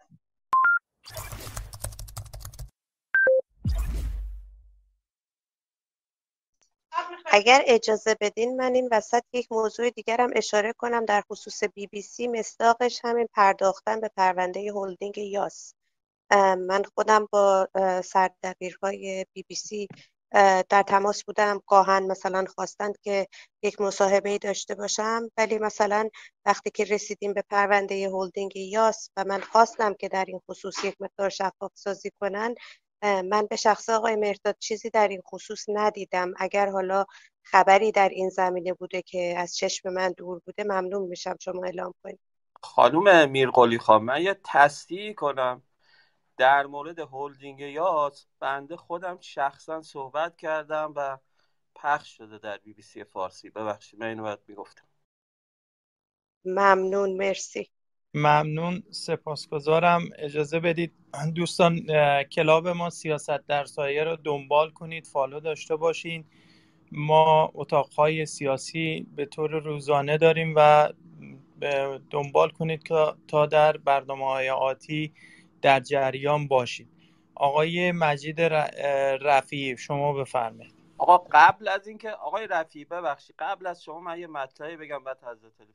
بفرمایید بفرمایید. برنامه فردای ما اگر به هم نخوره من خواستم این برنامه فردا رو اعلام کنم. ما برای اولین بار می‌خوایم در مورد پشت پرده ترور یکی از سرداران در واقع سپاه که یک نقش عمده ای در مبارزه با مواد مخدر داشته. بیش از 180 180 عملیات موفق در خصوص مبارزه با باندهای مواد مخدر داشته. برای اولین بار می‌خوایم بستگان درجه که ایشونو بیاریم و سری ناگفته ها در مورد پرونده ایشونو بگیم. گفتم اعلام کنم. ببخشید آقای رفیع بفرمایید. ممنون. آقای رفیع شما بفرمایید. سلام خسته نباشید. عرض ادب دارم خدمت همه عزیزانی که صدای من رو میشنون جناب سرفراز. آقای سرفراز ببینید ما خیلی میشنویم که نمی‌ذارن کار کنیم. یه حکومت سایه‌ای هست ما رو مدیریت می‌کنه کارا رو مدیریت می‌کنه. شما فرمودید یه خبرنگار ساده بودید از پایین کار رو شروع کردید. من برام عجیبه. چطور این حکومت سایه اجازه میده شما برسید به ریاست مهمترین سازمان تبلیغی خودش؟ یه خورده نمی‌خونه با دو دو تا چارت های ما. یعنی برای حکومت سایه که اینجور شما یه جور مخوف نمایشش می‌دید.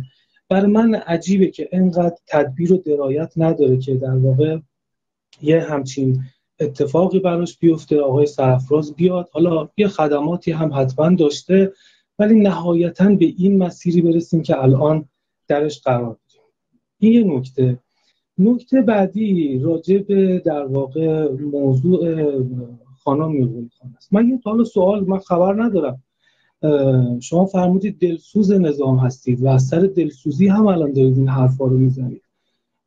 ببینید همین نظامی که هممون قبول داریم بالاخره دشمنی های خدمتتون عرض شود که سیاسی داره توش نفوذ داره توش این اتفاقات رو دوست داره رقم بزنه چه از جانب اسرائیل چه از جانب منافقین. حالا هر کسی که میشه متصور شد من واقعا سوال می‌کنم اصلا بحثم این نیستش که احیانا به خانم میرگلی خان من بخوام توهینی کنم یا مثلا انگی آیا حراست اون سازمان به شما تذکری کتبن شفاهن چیزی داده بود راجع به ایشون و اعلام خطر اعلام تذکر کرده بود یا نه؟ و این رو می‌خوام حقیقتش صادقانه بفرمایید. ممنون از شما.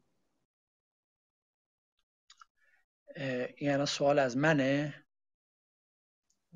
بله دیگه ببینید بحث بله. حکومت سایه بله. من نکته داشتم بله. بعد راجع خانم میرقلی خان اصولا یا تذکری به شما داده بله.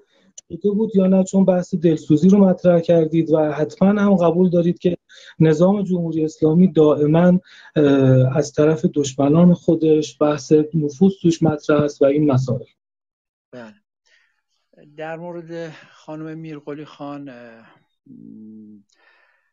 یک هفته قبل از اینکه به ایشون اعلام کنن از کشور باید بره خود ایشون رفت پیش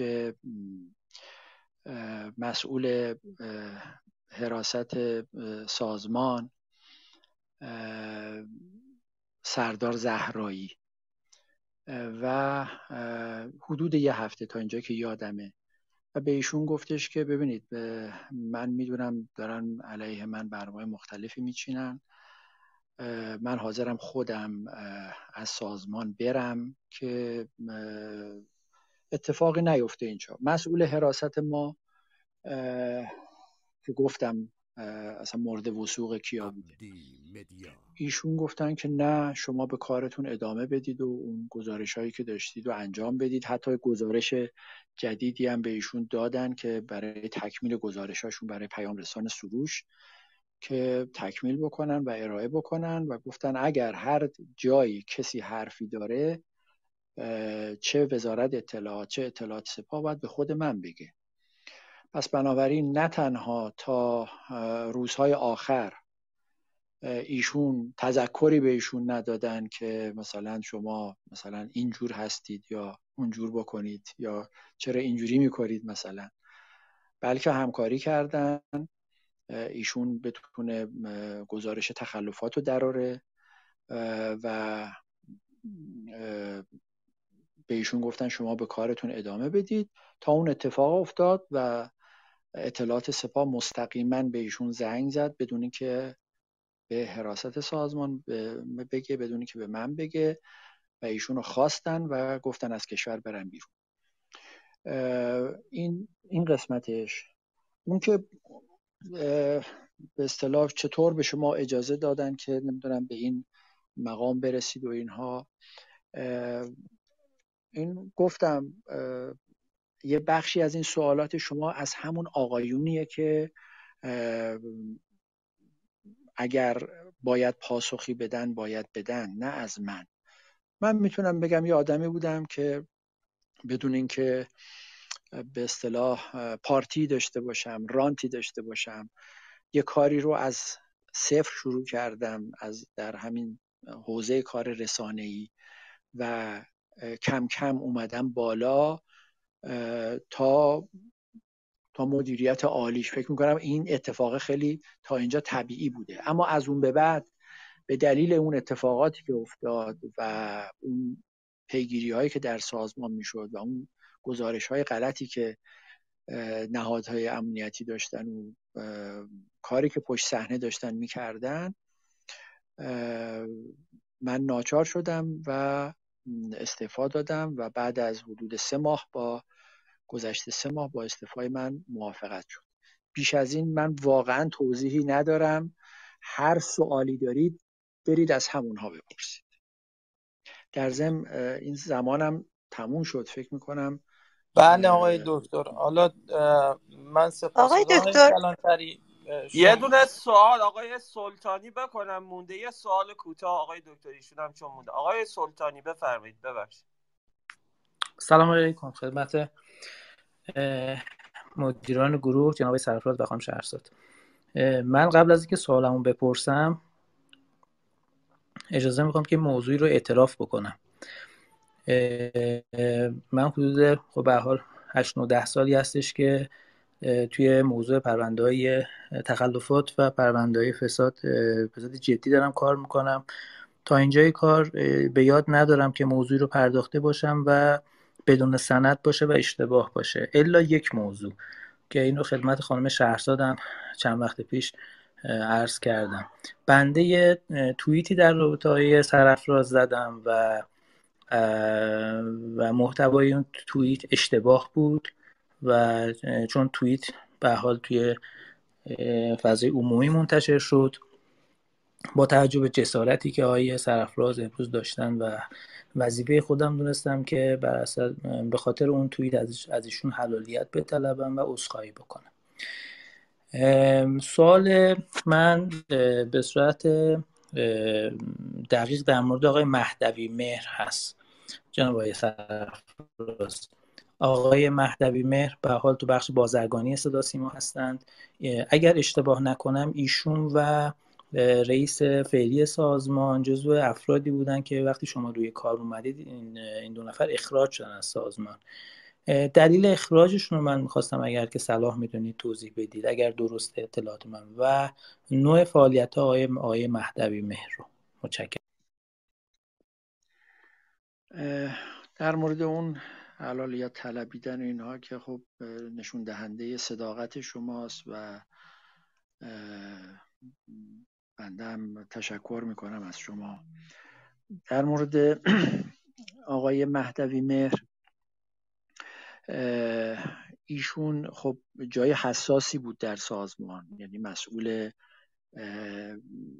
در آوردن درآمدهای سازمان یعنی نیمی از بودجه سازمان شامل درآمدهای بازرگانی میشه و تمام مسئولیتش با ایشون بود که در در اون دوره که ما بودیم ارز کردم ایشون کم کم اومد زمزمه کرد که من می‌خوام برم بازنشسته دارم میشم بازنشسته شدم. و در یه مقطعی که خیلی ما مشکل مادی به صلاح بودجمون هات شده بود و کمبود شدید بودجه پیدا کرده بودیم در سازمان. انتظار داشتیم که بازرگانی بیاد به کمکمون و بتونه مشکل ما رو حل کنه. واقعا در ماهای از سال حقوق کارمندا رو به سختی می‌دادیم. ما باید هم حقوق کارمندا رو می‌دادیم هم بودجه برای برنامه سازی تولیدات به صلاح کنار میذاشتیم و پرداخت می‌کردیم سریال های تلویزیونی اینا مرتب. بودجه می‌خواستن. هم از اونور بدهی های گذشته سازمان رو میپرداختیم که به هر قسمتی که می‌رفتیم به این کارگردان ها می‌گفتیم مثلا سریال می‌سازیم گفتن ما هنوز اینقدر طلبکاریم از سازمان اول اونو بدید تا بعد بریم مثلا کار جدید بسازیم. خب این انتظار وجود داشت که از این طریق ما بتونیم درآمد کسب کنیم. اما ایشون به تدریج گفتش که نه نمی‌تونیم و تازه مثلا تو سال 94 می‌گفت در 6 ماه دوم حجم درآمدها کمتر از این هم خواهد شد. که خب متاسفانه کار به جای رسید که ما دیدیم با وجود ایشون امکان نداره ما بتونیم درآمدهای زیادی کسب کنیم. ایشون هم خودش قبلا درخواست داشت بازنشسته بشه. و چندین بار اعلام کرده بود. نه یک بار دو بار. یه طرف می‌گفت من دیگه می‌خوام برم و بازنشستم. یه طرف هم می‌گفت ما دیگه نمی‌تونیم درآمدها رو اضافه کنیم و بلکه درآمدها کمتر هم خواهد شد. بنابراین کار به جای رسید که ما ایشون رو گفتیم خب پس شما تشریف ببرید و ما خودمون این بخش رو اداره می‌کنیم که عرض کردم چون وقتی خود ما مستقیما وارد شدیم تونستیم درآمدهای زیادی کسب کنیم. در مورد ایشون و اون شرکت های بزرگ تبلیغاتی که درآمدهای چند صد میلیاردی دارن از صدا و سیما و از قدیم با ایشون رابطه داشتن و الان هم رابطه دارن و مسائلی که وجود داره و پرونده هایی که وجود داره این دیگه واقعیتشه که من نمی‌تونم اطلاعات دقیقی بدم چون ندارم چون دسترسی به اون پرونده ها ندارم.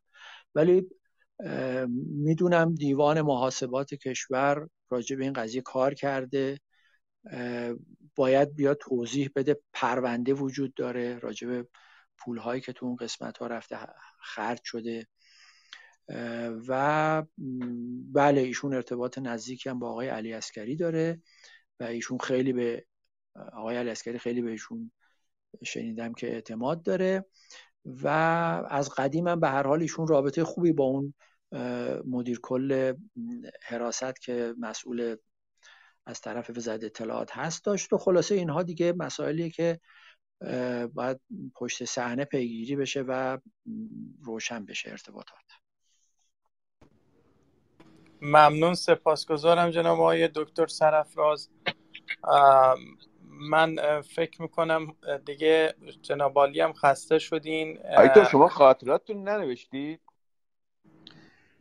نه من بیش از این کتاب ننوشتم. من البته واقعیتش اینه که تو زمانی که تو سازمان بودم و تو گروه مرزی بودم به فکر نوشتن خاطره نبودم و خیلی مسائل رو می‌تونستم جمع کنم و خیلی اتفاقات افتاده که الان فکر می‌کنم ای کاش در همون مقطع خودش من اینا رو همه رو سندهاش رو جمع می‌کردم مطالب رو در همون موقع می نوشتم تا می‌تونست یک گنجینه خیلی بهتری برای آیندگان درست بشه برای اونایی که علاقه مند هستن.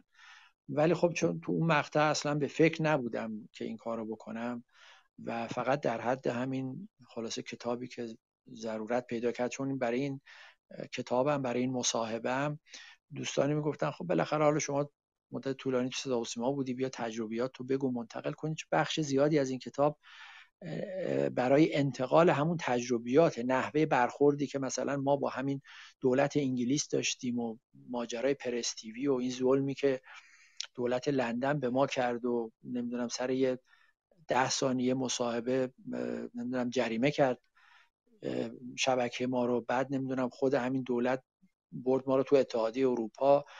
در لیست تحریما گذاشت و کارهای اتفاقات زیادی که همه اسناد و مدارک و مکاتباتش وجود داشت ولی من اینا رو هیچ کدوم از سازمان نیوردم. به ندرت بعضیا رو آوردم بیرون و در نزد خودم نگه داشتم که توی همین مصاحبه استفاده کردم. کتاب روایت یک استعفا ولی بیش از این نه فعلا چیزی ندارم. آقای دکتر ببخشید من آقای رسولی یه سوال کوتاه چون بعضی از آقای دکتر خسته هستن دیگه. الان من کوتاه بپرسم چون از آقای دکتر یه فرصتی بذارید خیلی از دوستان به من پیام دادن دوست دارن که از شما آره سوال منم یه تعدادی کامنت و پیام بود از دوستان. من چون برای یکی از سوالات زیاد بود. الان من خودم هم نزدیک شاید 70 80 تا سوال گرفتم. خب دیگه خیلی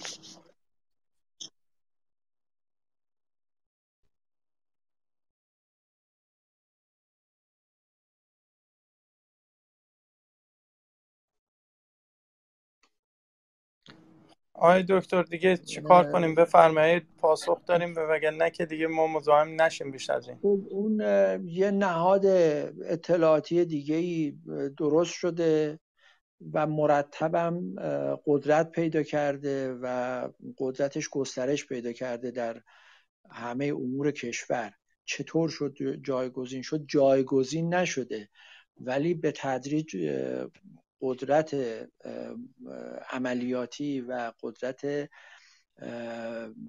مانور اطلاعات سپاه به نسبت وزارت اطلاعات در کل بیشتر شده. این یه واقعیتی که الان وجود داره. دو بخش های مختلف دستگاه قضایی می‌تونه راجع شهادت بده. دستگاه اجرایی دولتی می‌تونن راجبش اظهار نظر بکنن. چرا این اتفاق افتاده که من نمی‌دونم فقط می‌دونم این قسمت به دلیل نزدیکی که حالا در اونجا بین شخص آقای طایب بوده و حاج آقا مشتبه شاید مثلا علتش این باشه. به هر حال اینجا قدرت مانور و عملیاتیش گسترده تر شده. ممنون سپاسگزار هستم. ولی ممنون آقای دکتر واقعا تشکر از دوستان این روم امشب ضبط نشده؟ انشالله مجددا تشریف بیارید بله ضبط نشده بله بله. ما سپردیم ضبط کنن. سپردیم ضبط کنن. بله. ممنون میشم. شجاعت بهره برداری اون بدید آی دکتر صحبت های پایانی داریم. بفرمایید که دیگه ما از خدمت شما به هر حال زحمت کشیدید. استراحت کنید. دوستان بعدش می‌تونن تشریف بیارن بالا اگر صحبتی در رابطه با صحبت های شما داشتن. حالا صحبت می‌کنن و این اگر فرمایش پایانتون رو بفرمایید سپاس کنم. بفرمایید خانم آقای رسولی اگه امکان داره آقای دکتر تا تشریف نبردین من یک سوال دیگه بکنم. اینکه مگر من با توصیه و سفارش وزارت اطلاعات وارد شبکه پرستیوی نشده بودن چرا؟ من از طرف خود من که تعهد گرفته بودن ولی از طرف شما در خصوص اون سوالی که آقای مجید کردن بله من حتی در اون نامه که خدمت مقام رهبری نوشتم شخصی که به طور مشخص این درخواست رو مطرح کرده بود که شما بیایید در شبکه پرستیوی مشغول به کار بشید اسمشو و اسم اصلیشو اسم سازمانیشو اینا رو همه رو نوشتم و اونها توصیه کردن. منتها اینجور نبود که ما فقط به توصیه اونها عمل کنیم. ما اومدیم یه پروسه طی کردیم. شما کارهای رسانه ایتون رو ارائه کردید آشنایی به زبان انگلیسی داشتید. گفتیم یه دوره آزمایشی مشغول به کار بشید که بعد از طی اون دوره آزمایشی شما اومدید و در اون شبکه مشغول شدید. یعنی سرفراز من منظورم توصیه به رفتن بود نه توصیه به اومدن. من نکتم این بود. برای رفتن ایشون وزارت اطلاعات هیچ توصیه به رفتنی نداشت. اگه منظورتون اینه چون من نمی‌دونم سوالتون چی بود. حراست سازمان که بالاخره مشکلاتی داره پیش میاد. بهتر ایشون اینجا نباشه و خیلی هم نه نه اصلا. عرض کردم که حراست سازمان سردار زهرایی من نامه مکتوب دادن که گفتن وزارت اطلاعات من پیگیری کردم هیچی راجع به ایشون ندارن. سازمان اطلاعات سپاه هم پیگیری کردن گفتن که به خود من گفتن مسائل که من توضیح دادم. به خود من هیچ چیز به درد بخور مستندی نگفتن. راجع به ایشون دو جلسه هم گذاشتن هیچی نگفتن. و ایشون هم شخص سردار زهرایی به عنوان مسئول حراست صدا و سیما و نامه مکتوبی که دادن این بود که نه ایشون ادامه بدن به کارشون. نه اصلا هیچ توصیه نداشتن برای رفتن ایشون. خب خیلی ممنونم. انشالله که مطالب مفید باشه و فرصتی در آینده پیش بیاد باز از این صحبت ها بتونیم داشته باشیم. دست شما درد نکنه آقای دکتر. ممنون. لطف کردید ممنون. سپاسگزارم جناب آقای دکتر سرفراز که افتخار دادین در این اتاق حضور پیدا کردین و به سوالات ما و بسیاری از دوستان پاسخ دادین. از اینکه صبر و حوصله کردید باعث افتخار ما بود.